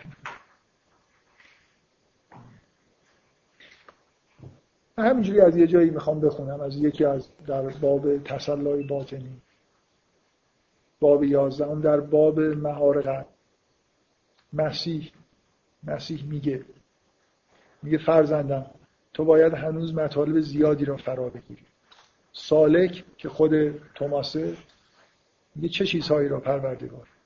پروردگار ترجمه لورده با گاد فرق داره.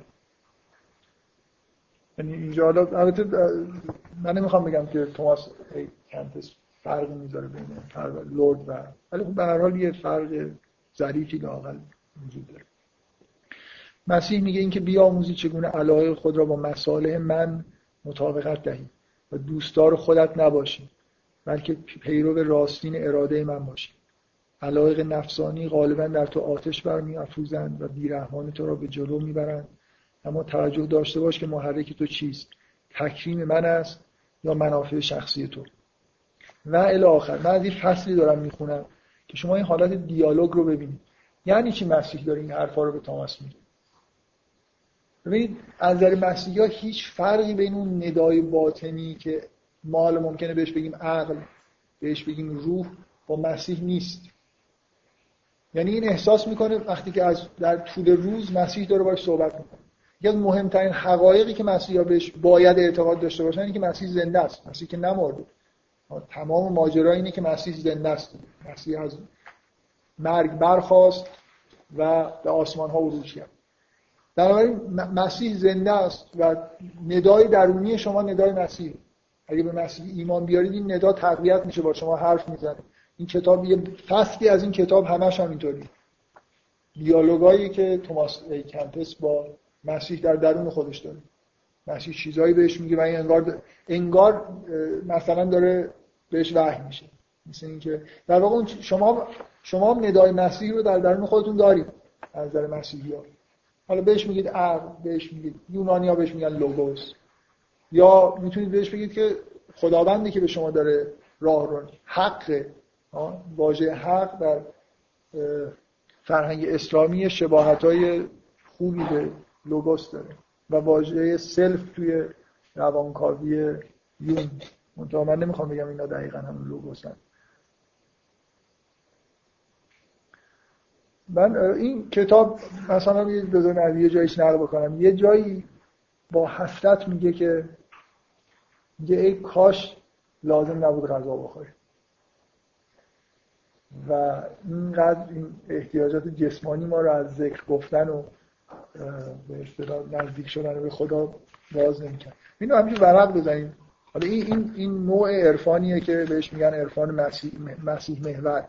یعنی به شدت عارفیه که روی در واقع سخنش و دیالوگش با مسیحه. در حالی که ما یه جور عرفان خدا محورم تو مسیحیت داریم. که این دوتا شاخه عرفان مسیح تقریبا از هم دیگه چیزن فاصله دارن. کمپسی که از معروف ترین افرادیه که آثار زیادی داره و همشون در واقع آثار اخلاقی در اون شاخه مسیح محور. این کتاب سوم در باب تسلای باطن اصلا باب اولش عنوانش اینه چگونه مسیح با نفس در باطن نجوا می‌کنه اولین جمله این باب هم این آیه است. از, مزام، از مزامیر داوود. من اون را خداوند پروردگار در باطنم می‌گوید خواهم شنید. این عبارتی منصوب به داوود.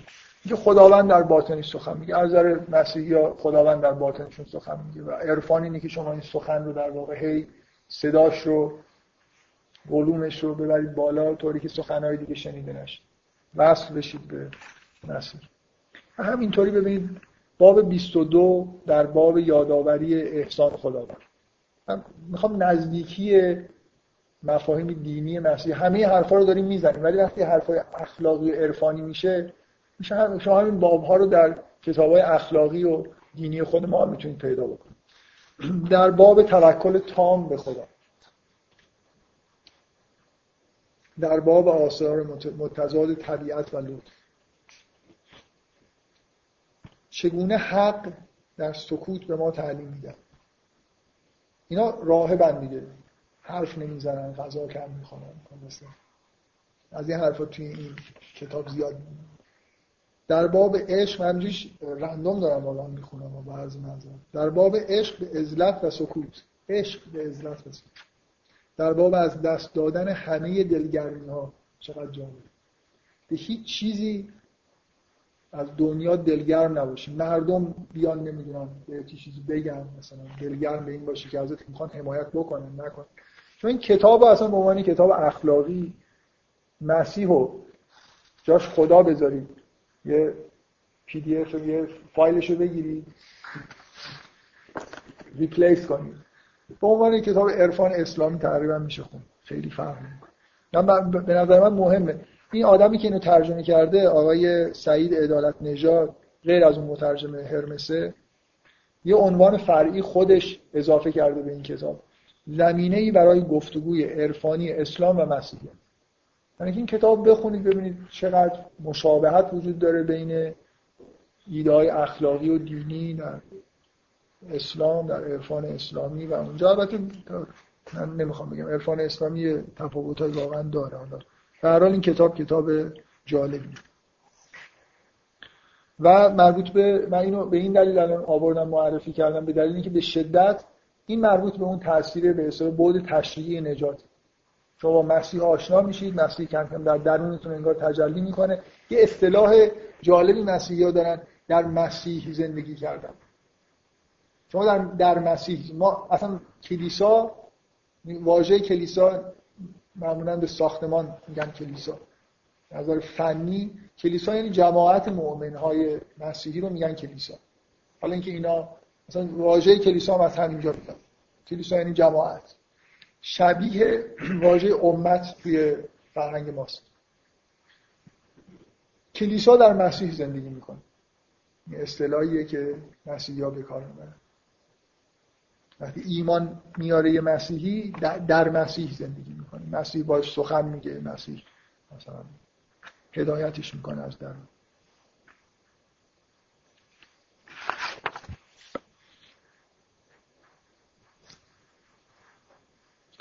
و نکته تشریعی دیگه که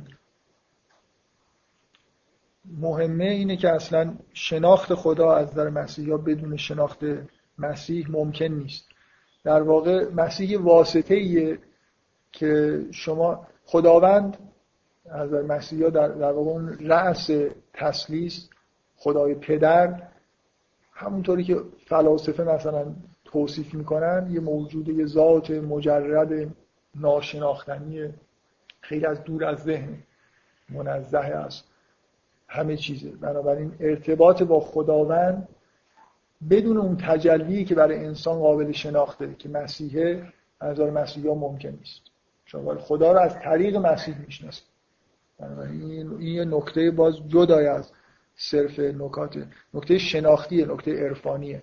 شما از با, یعنی در واقع مسیح همونطوری که میانجی بخشیده شدن گناهانه مثل یه میانجی عمل می‌کنه میاد مثل اینکه داره آشتی میده خداوند رو با انسان ظهور مسیحی معنی رو داره برای مسیحی ها علاوه بر این این ویژگی میانجیگری در شناخت رو هم بازی می‌کنه. شما از طریق مسیح نگاه می‌کنید و خدا رو می‌شناسید. شما اگه رفتار مسیح رو در انجیل در اناجیل یا در کل عهد جدید ببینید در یه لحظه ای که احتیاج به کمک خدا دارید با اون تصوری که از مسیح دارید انگار می‌فهمید که خداوند الان چه احساسی نسبت به شما داره. وقتی محبت زاید الوصف مسیح رو نسبت به همه انسان ها از گناهکار و غیر گناهکار توی انجیل می‌بینید اون وقت مثلا این حس امیدواری بهتون دست میده. حتی اگه گناه کرده باشید می‌دونید که اگه مسیح اینجا بود چیکار می‌کرد؟ خدا هم همون کار می‌کنه. تفاوتی بین اون چیزی که یعنی من نیازهای خودم رو که نیازهای انسانیه در واقع می‌تونم به مسیح عرضه بکنم. من خداوند ممکنه یه ابعادی داشته باشه خدای پدر که اصلا برای من قابل درک نیست و من بهشون در به کار منم نمیام یه جوری. حالا مثلا این خیلی اعتقادی درستی شاید نباشه. هر چیزی که برای من قابل درک برای من پیش میاد برای مسیح قابل درک من می‌تونم به مسیح عرضه بکنم. بنابراین شما اگه مسیح رو بشناسید اگه بدونید که مسیح الان چجوری شما رو نگاه می‌کرد اگه اینجا بود چی به شما می‌گفت خدا هم همونو داره بهتون بنابراین مسیح یه واسطه انسانیه که در واقع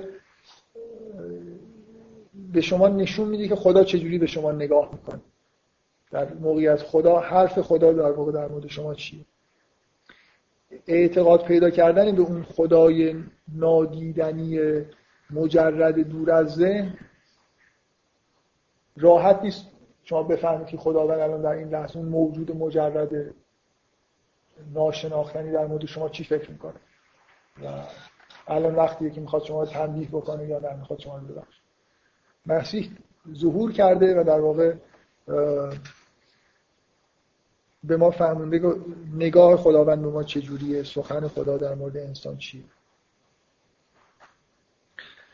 و من بدونی که بخوام وارد مسئله تسلیس بشم در این جلسه فقط می‌خوام به طور گذرای اشاره بکنم که همه ما همه ادیان ادیان ابراهیمی در مورد خداوند تصوری دارن که بهش میگن به خدای شخصی خدایی که شخصیت داره. خشم می‌گیره مهربانی داره و الی آخر صفاتی داره که به طور معمول صفات انسانی مسیحیات تسلیس رو توجیهی برای این می‌دونن که چطور موجود مجرد تبدیلی به موجودی میشه که برای ما انسان قابل درکه در واقع وقتی به صورت مسیح تجلی می‌کنه خدای شخصی میشه. این برای بعدا در مورد تسلیسی که چرا لزوم این که به یه چیزی مثل تسلیس اعتقاد داشته باشیم صحبت کنیم کسی سوال داره. وقت کنیم اگه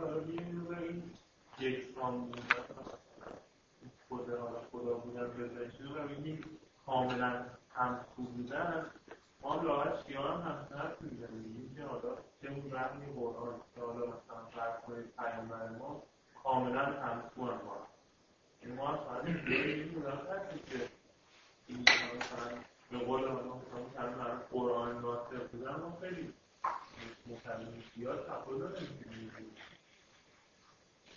ولی آثار تکوینی مسیح که الان بهش می‌رسیم شما مطلقا نمی‌تونید یه مشابهی در اعتقادات خودتون براش پیدا کنید. حالا به یه معنایی مثلا این چیزی که دارید میگید شاید نادرست نباشه. یعنی ما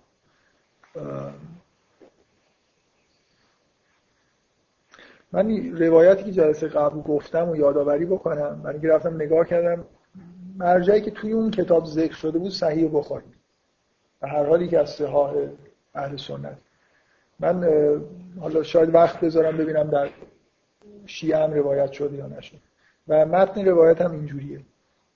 که همه انسان ها وقتی متولد میشن شیطان اینا رو لمس می‌کنه. بغیر از دو نفر. مریم و از مسیح. بنابراین ما معتقد نیستیم که پیامبران یا امامای ما بنا به این روایت کاملا مسیح هستن. مسیح تافته جدا باف است در ولی خب برای ایدهتون در مجموع ایده درستیه. دیگه ما یه چیزی حالا معصومیت مطلق نه مثلا معصومیت نزدیک به مطلق. یعنی اون آره اون قدری که برای ما خیلی برای من شما خیلی فرق نمی‌کنه. حالا اون آخرش مثلا یک هزارم درجه اینا شاید یه تفاوتی داشته باشن به عنوان آره، به هر حال مهم اون قسمت های تکوینیه که در اعتقادات مثلا شیعیان به اون شکل نیست یا اعتقادات مسلمان. خب من نه دیگه. من آبو می‌خورم دفعه بعدی برم آب می‌خورم من وقت کم آوردم واقعا. امروز قصد بود که هر دو تا بخش تشریعی و تکوینی رو بگم. بذارین قسمت تشریعی رو حداقل امروز تموم بکنم. بعدا برسیم به جلسه آینده به اون ابعاد تکوینی که یه خورده عجیبترن و از یه جهات جالبتر. من می‌خوام توصیه بکنم که به جای اینکه حالا من چند دقیقه می‌خوام صحبت بکنم که اون چهره ای که از مسیح در اناجیل ترسیم میشه اون چیزی که در واقع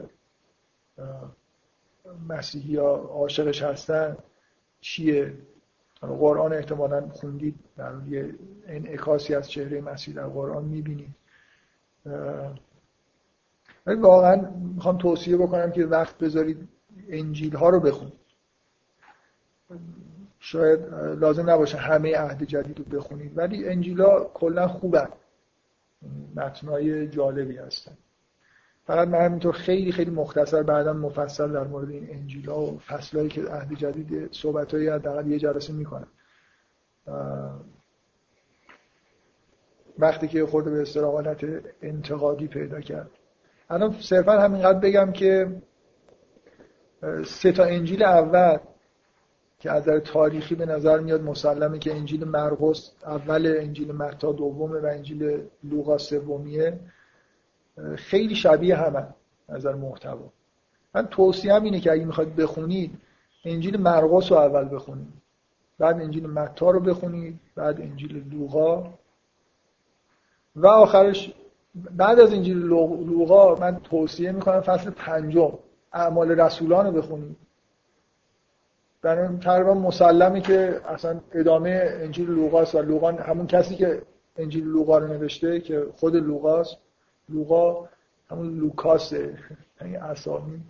اسمای عجیب و غریب به ترجمه کردن به تلفظ عربی که وجود داشته. یا انگلیسی ها میگن لوک. هم همون شخصیت که پزشک بوده ظاهرا که انجیل لوقا رو نوشته و از انجیل چیدم این کتاب اعمال رسولان رو هم نوشته پنجم به عنوان فصل پنجم انجیل یوحنا رو بخونید.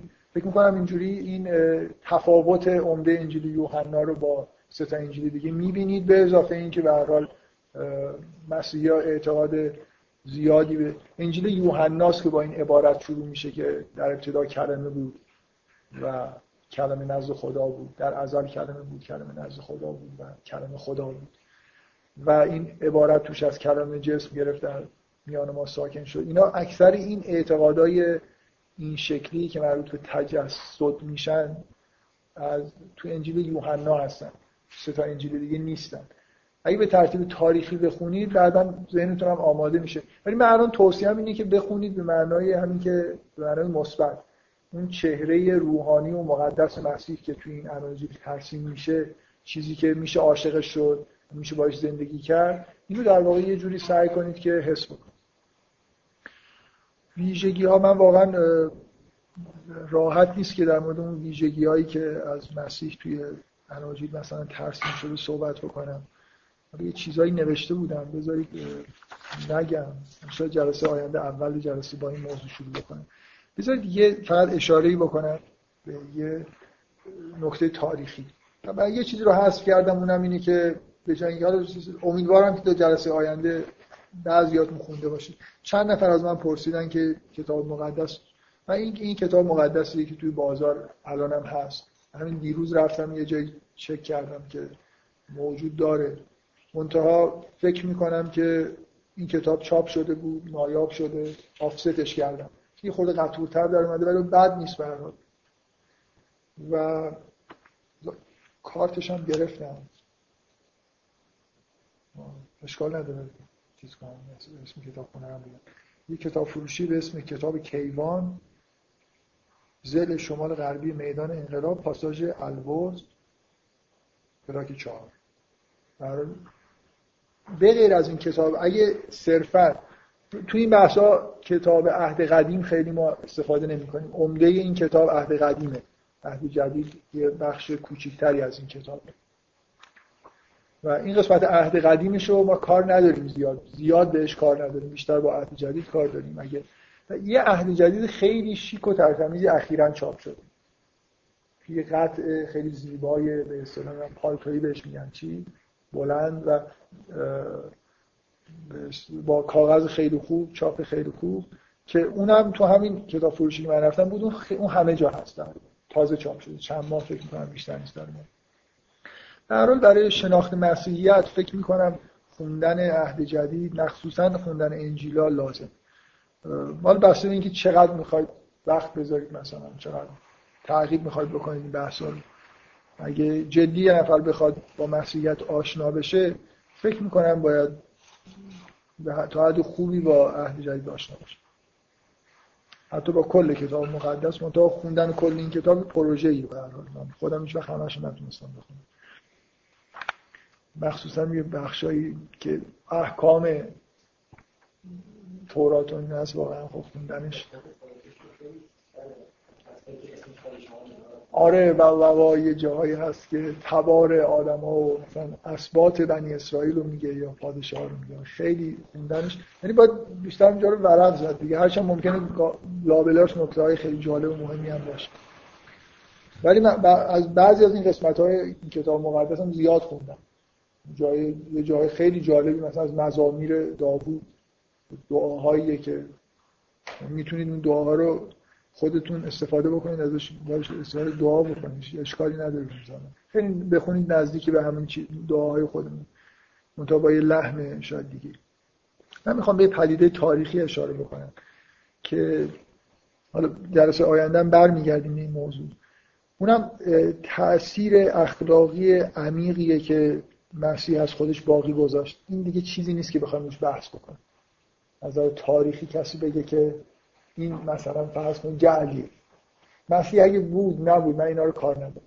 تو قرن اول تو قرن دوم میلادی اتفاقایی افتاده. مسیحیایی که در کلیساها جمع شدن کارهایی کردن رفتارهایی از خودشون نشون دادن که اینا باقی مونده. نامه هایی که مثلا فرض کنید رد و بدل شده بین این کلیساها. آدمایی که محکوم مرگ شدن برای خاطر اینکه حاضر نبودن. مثلا در این مراسم شرکامیزی که امپراتور توش تقدیس می‌شد شرکت بکنن حاضر نبودن انکار بکنن که به مسیح ایمان دارن. من امروز خیلی چیز اومدم. واقعا کارم طول کشید تو مرکز. قصدم این بود که برم از خونه که دور کتاب بیارم که قطعه رو بخونم. همین دارم که میگم اصلا روش کار نکردم. یه شخصیت معروفی است. پرپتوا اگه اشتباه نکنم. بعد جلسه آینده به جایی که رسیدیم یه قطعه از که ازش باقی مونده وقتی محکوم به اعدام شده پدرش میاد دختریه. پدرش میاد ازش تمنا می‌کنه که تو انکار کن و انکار نمی‌کنه تعداد شهدایی که مسیحی ها در قرن, قرن دوم و سوم دادن خیلی زیاده. رومیا چندین دوره اینا رو سرکوب کردن. به طور کامل. آتش سوزی روم رو انداختن گردن مسیحی ها و یه دور همه رو اونجا قلقم قلقم کردن. هواریون پولس پتروس اینا همه مسلوب شد. روحیه مسیحی ها اینجوری بود. دوست داشتن شهید بشن. برای خاطر اون عبارت مسیحی گفت که صلیب خود هر کسی صلیب خودش رو برداره و دنبال من بیاد. یعنی این حسی که با شهید شدن با مسلوب شدن اطاعت خودشون و پیروی خودشون از مسیح تکمیل کردن این شور حماسی در حد دیوانگی که در مسیحیت قرنهای اول وجود داره قابل انکار نیست. و اینکه این حس عمیقی که تو این آدم ایمان عمیقی وجود داشت روی جامعه اون دوران تاثیر گذاشت. شما هیچ وقت نمی‌بینید در طول تاریخ جامعه یهودی جامعه های اطراف خودش رو تحت تاثیر قرار داده باشه. مثلا همه دوست داشته باشن بیان اینجوری بشن یهودی بشن. برعکس به دلیل شریعت پیچیده و فوق العاده سختگیرانه که جامعه یهودی در واقع رعایت می‌کرد همیشه یه جوری ترد می‌شدن و کسی تمایلی به یهودی شدن نداشت. ولی روحیه مسیحی ها یه جوری بود در قرنهای اول واقعا جذاب بودن. چطور مسیحیت مثلا در مدت سه قرن بدون هیچ خونریزی امپراتوری روم رو فتح کرده بدون اینکه هیچ فقط کشته شدن. یعنی کاری که کردن این بود که مدام اینا رو اذیت کردن و اینا از ایمان خودشون دست بر نمی داشتن. و کلیساهای جوری به هر حال افرادی در رأس یه نامه هایی هست در بین راه. بازی اسمش این اتفاق از آدمایی که اسمش همیشه یونانی بود تغییر نکرده در طول تاریخ در طول تاریخ کتابایی که اینجا ترجمه شده. من اسمش یادم نیست. یه اسقف معروفی که محکوم مرگ شد و در طول راه که داره میره روم که حکم اجرا بشه نامه هایی نوشته. و توش شادی خودش رو از اینکه داره میره و پیروی خودش از مسیح تکمیل می‌کنه. نامه واقعی هن. واقعا اینطوری نیست که ادای چیزی رو دارن در میارن. یکی دو مورد هم نیستیم. اتفاقایی که افتاده. همون پرفتوا مثلا اینا یکی از مجازات هایی که برای این آدما معمولا توی روم بغیر از مسلوب شدن این بود که جل... بندازنشون حیوانات وحشی مثلا اینا رو جلو جمعیت جمع کنن و اینا رو بندازن مثلا شیر اینا رو بخور مثلا این اسقف که نامه هاش مونده و همون دختر و همراهاش اینا همه جلوی حیوانات وحشی انداخته شد. و اصلا شما می‌بینید تا آخرین لحظه مدارک و اسنادی که ازشون باقی مونده با آرامش خیلی خیلی زیادی در واقع این چیزها رو میپذیرفتن. این تاثیر این شور مسیحایی که توی قرن اول و دوم و سوم هست واقعا قابل انکار نیست. یعنی ما مدارک تاریخی از آدم هایی که اینا رو محکوم می‌کردن گاهی توی آثار و مکاتباتی که ازشون باقی مونده چیزایی هست که ما رو متوجه می‌کنه که اینا راسته. نه همچین آدمایی شده بودن. برای ایمانشون به مسیح به راحتی جون خودشون رو می‌دادن. حاضر نبودن که یک کافی بود یک کلمه بگن که من مسیح نیستم. امپراتوری روم همین رو می‌خواست. فشار بیاره که اینا ایمان خودشون رو انکار بکنن و نمی‌کرد بارها قتل عام شدن توی محدودهای جغرافیایی ولی ایمان خودشون رو انکار نکردن. و بعد از سه قرن امپراتوری روم رو فتح کردن. یعنی امپراتور خودش مسیحی شد. روایاتی که هر سال چقدر معتبره یا نه به هر حال کنستانتین یا قسطنطین مسیحی شد و امپراتوری دین رسمی امپراتوری روم هم بعضی مدتی مسیحیت شد و اینجوری مسیحیت در واقع مستقر شد بدون اینکه کوچکترین سلاحی استفاده کرده باشن فقط با همین روحیه عجیبی که داشتن. این تأثیریه که به طور واقعی مسیح حالا یا اسطوره مسیح مسیح تاریخی واقعا ظهور مسیح حداقل تا دو سه قرن شما می‌بینید که یه شوری از خودش باقی گذاشت که همینجور مصری هم بود. یعنی آدما کنار این, افرادی که می‌دیدن جذب می‌شدن و هی جمعیت مسیحی ها اضافه می‌شد. این اینا بحث مربوط به نجات از طریق اقتدار به مسیح و شناخت مسیح و جنبه های نرم افزاری مثلا است. ولی یه جنبه های خیلی مهمی که جزء ایمان مسیحی وجود داره که در واقع ظهور مسیح رو به مسئله بخشیده شدن گناه اولیه. این حرفایی که من زدم شبیه چیزهایی که شما بگید آدمی توبه بکنه و مثلا آدم خوبی بشه. اخلاقش مثلا دگرگون بشه. این چیزای تشریح. و اینا هیچ کدومشون مربوط به این نیست که مسیح واقعا وجود داشته یا واقعا وجود نداشته. ولی بحث‌های تکوینی عمیقا وابسته به اینن که واقعا مسیح ظهور کرده. و جهان تغییرات واقعی در خودش در واقع دیده.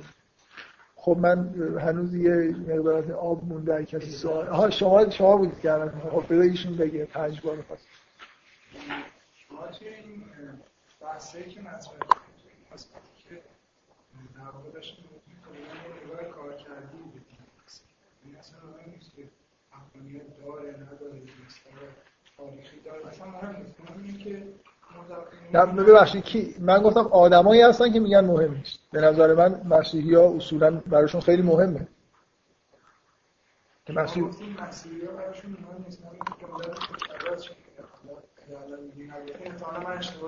گفتم در مورد این جزئیات کتاب مقدس براشون مهم نیست. برای اینکه از کتاب مقدس چیزی که می‌خوان اینه که مسیح رو انگار لمس بکنن.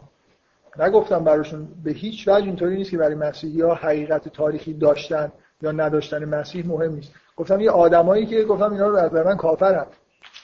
آدمایی هستن در جهان مدرن به وجود اومدن مثل بولتمان کلیش و یه دی. خیلی ها هستن. از این الهیدان های مدرن تو قرن بیستم اینا حرفشون اینه که اصلا مسیح اسطوره است. حقیقت تاریخیش مهم نیست. مثلا من این اینا در واقع حقیقت تاریخی مسیح رو چجوری میپذیرن چه طریق از طریق همون کتاب مقدسی که باز من حقیقتش نه نه صرفا. اینکه مسیحی که من در درون خودم مثل اینکه مثل اینکه شما بگید که وجود عقل رو من از کجا می‌فهمم؟ من می‌دونم که یه همچین واقعیت های تاریخی وجود داره. مثلا به حبوط ایمان دارم به دلایل فلسفی. به وجود عقل ایمان دارم. و می‌دونم که راه نجات اینه. من دفعه قبل نبودید شما احتمالا.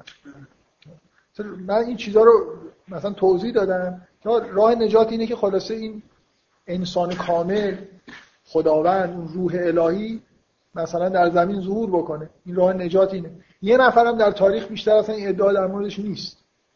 حالا شما می‌خواید بگید مدارکش مربوط به 2000 سال قبل بعضیاش موریانه خورده. بعضیاش نمی‌دونم ممکنه جعلی باشه. اسناد تاریخی حالا خورده. بعضیا از همین ضعف اسناد تاریخی سعی کردن. اصلا منکر این بشن که مسیح میگن چون مسیح فقط در اسناد مسیحیه خب اینا رو بذاریم کنار چیزی نمیمونه. اونم که معلوم نیست دیگه. برای اینا به یه چیزی اعتقاد پیدا کرده بودن انشاب کرده بودن از تو یهودیت اومده بودن بیرون.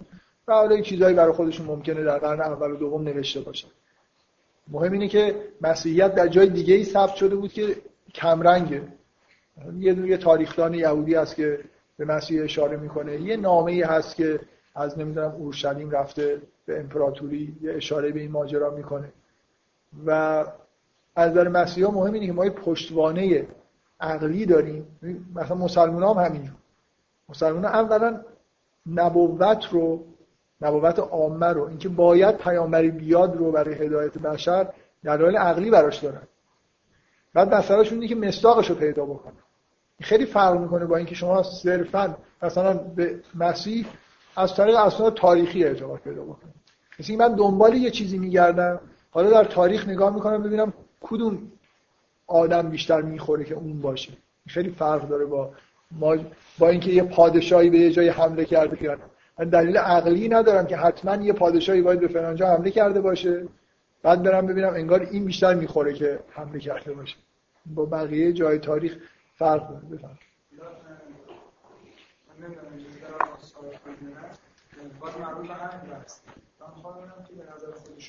خب. نظر من الان خودم نیستم. حالا نظر همون کسایی که دلایل عقلی میارن حالا نظرتون راجع به اسلام می‌خوام نظر اسقفه رو می‌خواد اینکه ما بگیم که ما دلایل عقلی به که خب حالا مثلا اگر مسلمان به این نتیجه می‌رسن با دلایل عقلی خیلی جا. با دلایل عقلی به این نتیجه می‌رسن که خب اگر راه بخواد باشه خداوند باید یک نفر رو بفرسته راه ما رو هدایت یا مسیحی با دلایل عقلی به این نتیجه می‌رسن که خداوند اگر بخواد ما رو هدایت کنه باید خودش به شکل بشر ورود و ظهور پیدا کنه. به نظر شما اینا تا چه اندازه متأثر از همون آموزه هایی که دریافت داره؟ یعنی شیوه تعقل کردن افراد رو تحت تاثیر خودش قرار یعنی یک مسیحی اصلا نمی‌تونه جور دیگه ای فکر یک مسلمان اصلا جور دیگه نمی‌تونه فکر یعنی اینکه ما بگیم که مثلا از قبل دلیل عقل به نظر من اگر بشه خیلی مثلا بیه فراتر از بافت های دینی شاید خیلی نشه قیاسی دقیقی کرد یکی از نظر منو اگه بخواید من می‌تونم در یک کلمه بهتون بگم ولی اگه بخواید بحث بکنید فکر نمی کنم جای بحثش باشه. من جلسه دوم همش در مورد این صحبت کردم که معقول بودن اصلا یعنی چی؟ دلایل عقلی داشتن یعنی چی؟ و سعی کردم بگم دلایل عقلی بیارم که به هر حال یه چیزایی وجود داره که این چیزها رو معقول جلو من مطلقا با این حرفتون مخالف. فکر می‌کنم اکثریت اینطوری که شما میگید. در واقع اکثریت آدما در دنیا نظر روانی هم پرو والد خودشون. این چیزایی شنیدن فکر می‌کنن معقوله. ازشون بپرسید میگن نه من خودم اینجوری واقعا ولی واقعیت اینه که آره اکثریت آدما چیزایی که به نظرشون معقول می‌رسه همون چیزاییه که از بچگی شنیدن. برای همینه که آدمایی که اون بر دنیا متولد میشن مسیحی هن آدم این ور دنیا مسلمونن. اینطوری نیست که عقل این دنیا این ور دنیا خیلی آدم های معقولی هستن که حقیقت اسلام رو کشف می‌کنن اونا مثلا معقول نیستن. ما حداقل از رانندگی که توی تهران می‌بینیم مردم آدم معقولی نیست. فکر کنم همه آدمایی که از خارج میان در همون از فرودگاه که میان وارد شهر میشن می‌فهمن که اینجا آدمای عاقلی زندگی دیگه بعدا حالا شما کنفرانس بذارید در مورد اسلام و عقاید عقلی خودتون توضیح بدید حالا دیگه اصلا روش تاثیر نمیده برای من با اصولا با اون ایدهتون مطلقا مخالفم. یعنی همه آدم در سراسر دنیا آدمایی هستن که از این مرحله میگذرن که تحت تاثیر حرف حرفهای شنیده خودشون باشن. و معمولا این آدمایی هستن که به یه نتیجه می‌رسن. من فکر کنم در سراسر دنیا چه مسلمون مسیحی اینا خلاصه آخرش همشون تقریبا 99 درصد حرفاشون مشترک میشه. وقتی که واقعا اون عقل درونیشون روح الهی یا مسیح درونشون شروع به سخن گفتن میگه همه جا یه حرف میزن چه بودا باشه حالا اسمش مهم نیست. فکر می‌کنم آره من فکر می‌کنم من فکر می‌کنم کتاب مثلا اقتدار مسیح رو نگاه کنید یه آدم مسیحی مثلا. حالا تازه این جز اون عرفاییه که خیلی روی شخص مسیح تاکید داره. مایستر اکهارت عارف بزرگ مسیحی اصلا یکی از کارهایی که تو عمرش کرده فسوس و یه بخشایش ترجمه کرده به زبان مثلا آلمانی. فرق نمی‌کنه دیگه براش. همینا رو اونم همینا رو دیده همین به همین نتایج رسیده. می‌بینه این چقدر خوب گفته. حالا چه اشکالی داره مال اونو ترجمه بکنه مردم بخونن؟ یا رونویسی بکنه مثلا بگه به اسم خودش. اصولا یه جریانی در سراسر دنیا هست که همه به یه چیز می‌رسن. اون برای دنیا در شرق هم هستن و فقط این ور نیستن. هم بذارید دیگه تموم کنید چند تا نکته بود؟ چند تا؟ نه چند تا جمله است در واقع. با توجه روی کتاب پیدایش صحبتی دیگه هم که شده اینه که چون موسی در درباره مصر بوده و قطعا به تمام منابع دوران خودش دسترسی داشته این امکانم هست اون تدوین کننده اون قسمت های متفاوت رو کنار هم گذاشته. اصلا اینطوری نیست. یعنی انشای یعنی انشاهای متفاوت کنار هم گذاشته. که تو اون در, در اصلا در مثلا اولین بار که اسمینوزا این موضوع متوجه شد و استدلالش بیشتر روی این موضوع. نام خداوند در یکی از اون نویسنده ها الوهیم میگه و در یکی مثلا یهوه میگه. اسم خدا رو به دو چیز می‌برن. یکیشو اونی که الوهیم میگه بهش میگن نویسنده ای. اینا رو با چهار چهار تا حرف نمایش میدن این چهار تا نویسنده رو. یا یه چیز خیلی واضح‌تر تکرارایی که توی سفر پیدایش وجود داره. صحبت من منافاته با صحبت شما نداره. ایشون آخه یه نویسنده آخه چه چیزی؟ نویسنده موسی نیست. موسی اون نوشته هایی که بوده رو و نوشته خاصی بوده و یه جهت یا کنار هم گذاشته. آه خب این خیلی ایده عجیبیه. من فکر می‌کنم چون چه سال خب شاهزاده بوده توی دربار مصر. آره خیلی عجیبه چون برای اینکه شما وقتی این حرفو می‌زنید باید اسناد مداری که مصری به دست آمده باشه که مثلا چیزی شبیه صفر پیدایش اونجا نقل شده باشه که اینجوری نیست. یعنی اصلا فرهنگ مصر مطلقا یه همچین فرهنگی نبوده. اولین بار دارم اینو میشنم نه زمان از خود مصر مثل گیلگمش که یه سری داستاناش مثلا با طوفان نوح یه شباهت هایی داره. باشه ولی واقعا شما مجموعه صفر پیدایش من فکر نمی کنم در مصر پیدا میشه خیلی غریبه آره یه افسانه ها و اسطوره های مثلا بین النهرینی هست مثل طوفان طوفانی که در گیلگمش اومده که اشاره به طوفان نوح و یه نگاه اینه که اگه شما معتقد باشید که طوفان نوح اتفاق نیفتاده و دروغه اون وقت میرید سراغ این که پس موسا یا حالا هر کسی که سفر پیدایشو نوشته اینو از اونجا اقتباس کرده. خب؟ اگه اعتقاد داشته باشید که نه این یه واقعیت تاریخی بوده. خب؟ اتفاقا تایید میشه دیگه. اینکه از در یهودیا و مسیحیا و مسلمونا این خیلی خیلی اتفاق مهمی بود که یه کتیبه پیدا شد در بین النهرین که چیزی شبیه طوفان نوح رو قبل از دوران مثلا ظهور موسی اونجا ثبت شده چند هزار سال قبل. این چی رو نشون میده که طوفان واقعا بوده دیگه؟ ولی به جای اینکه میشه حالا برعکس نگاه کرد که این یه کتیبه بوده مردم اون ناحیه همچین اسطوره‌ای داشتن دهن به دهن گشت و مثلا موسی هم اینو گذاشته توی سفر پیدایش. هر دو تا ایده دسته اینکه شما اعتقاد شخصیتون چی باشه؟ این واقع رخ داده واقع رخ نداده. موسی اصلا پیغمبر بوده پیغمبر نبوده. اینا این نگاه هست. من اینی که شما میگید رو اصلا نشنیدم. اینکه موسی تدوین کننده اسناد و مدارک متفاوتی در مصر بوده و حتی این زحمت رو به خودش نداده کولاژ انجام داده. یعنی نرفته رو بخونه بیاد خودش از نو بنویسه. نه نه. این روندش رو روندش که خواسته با هدف داره. اگه جایی, اگه جایی مدرکی واقعا کسی این حرفو زده بعد نیست ایمیل بزنید به کیلیست نگاه کنید. ولی من تا به حال چیزی که شنیدم اینه که مثلا از تعداد نویسنده های تورات از دو به سه چهار رسوندن. به دلیل انشای متفاوتی که داره و تکرارها و عبارتهای متضادی که توش هست. و نکته خیلی جالب اینه که چرا اینقدر دیر متوجه شدن؟ برای اینکه توی زبان عبریه که خیلی واضحه این اختلاف انشا. مردم در تمام دنیا ترجمه ها رو میخوندن ترجمه یونانی میخوندن ترجمه به زبان های مختلف رو میخوندن و متوجه نمی‌شدن.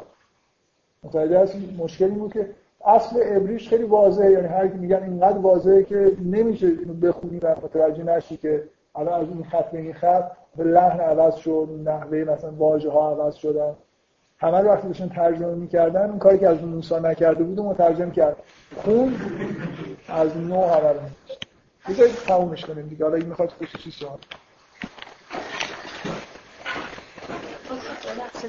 چون راجع به جلسه بود. دوستشم من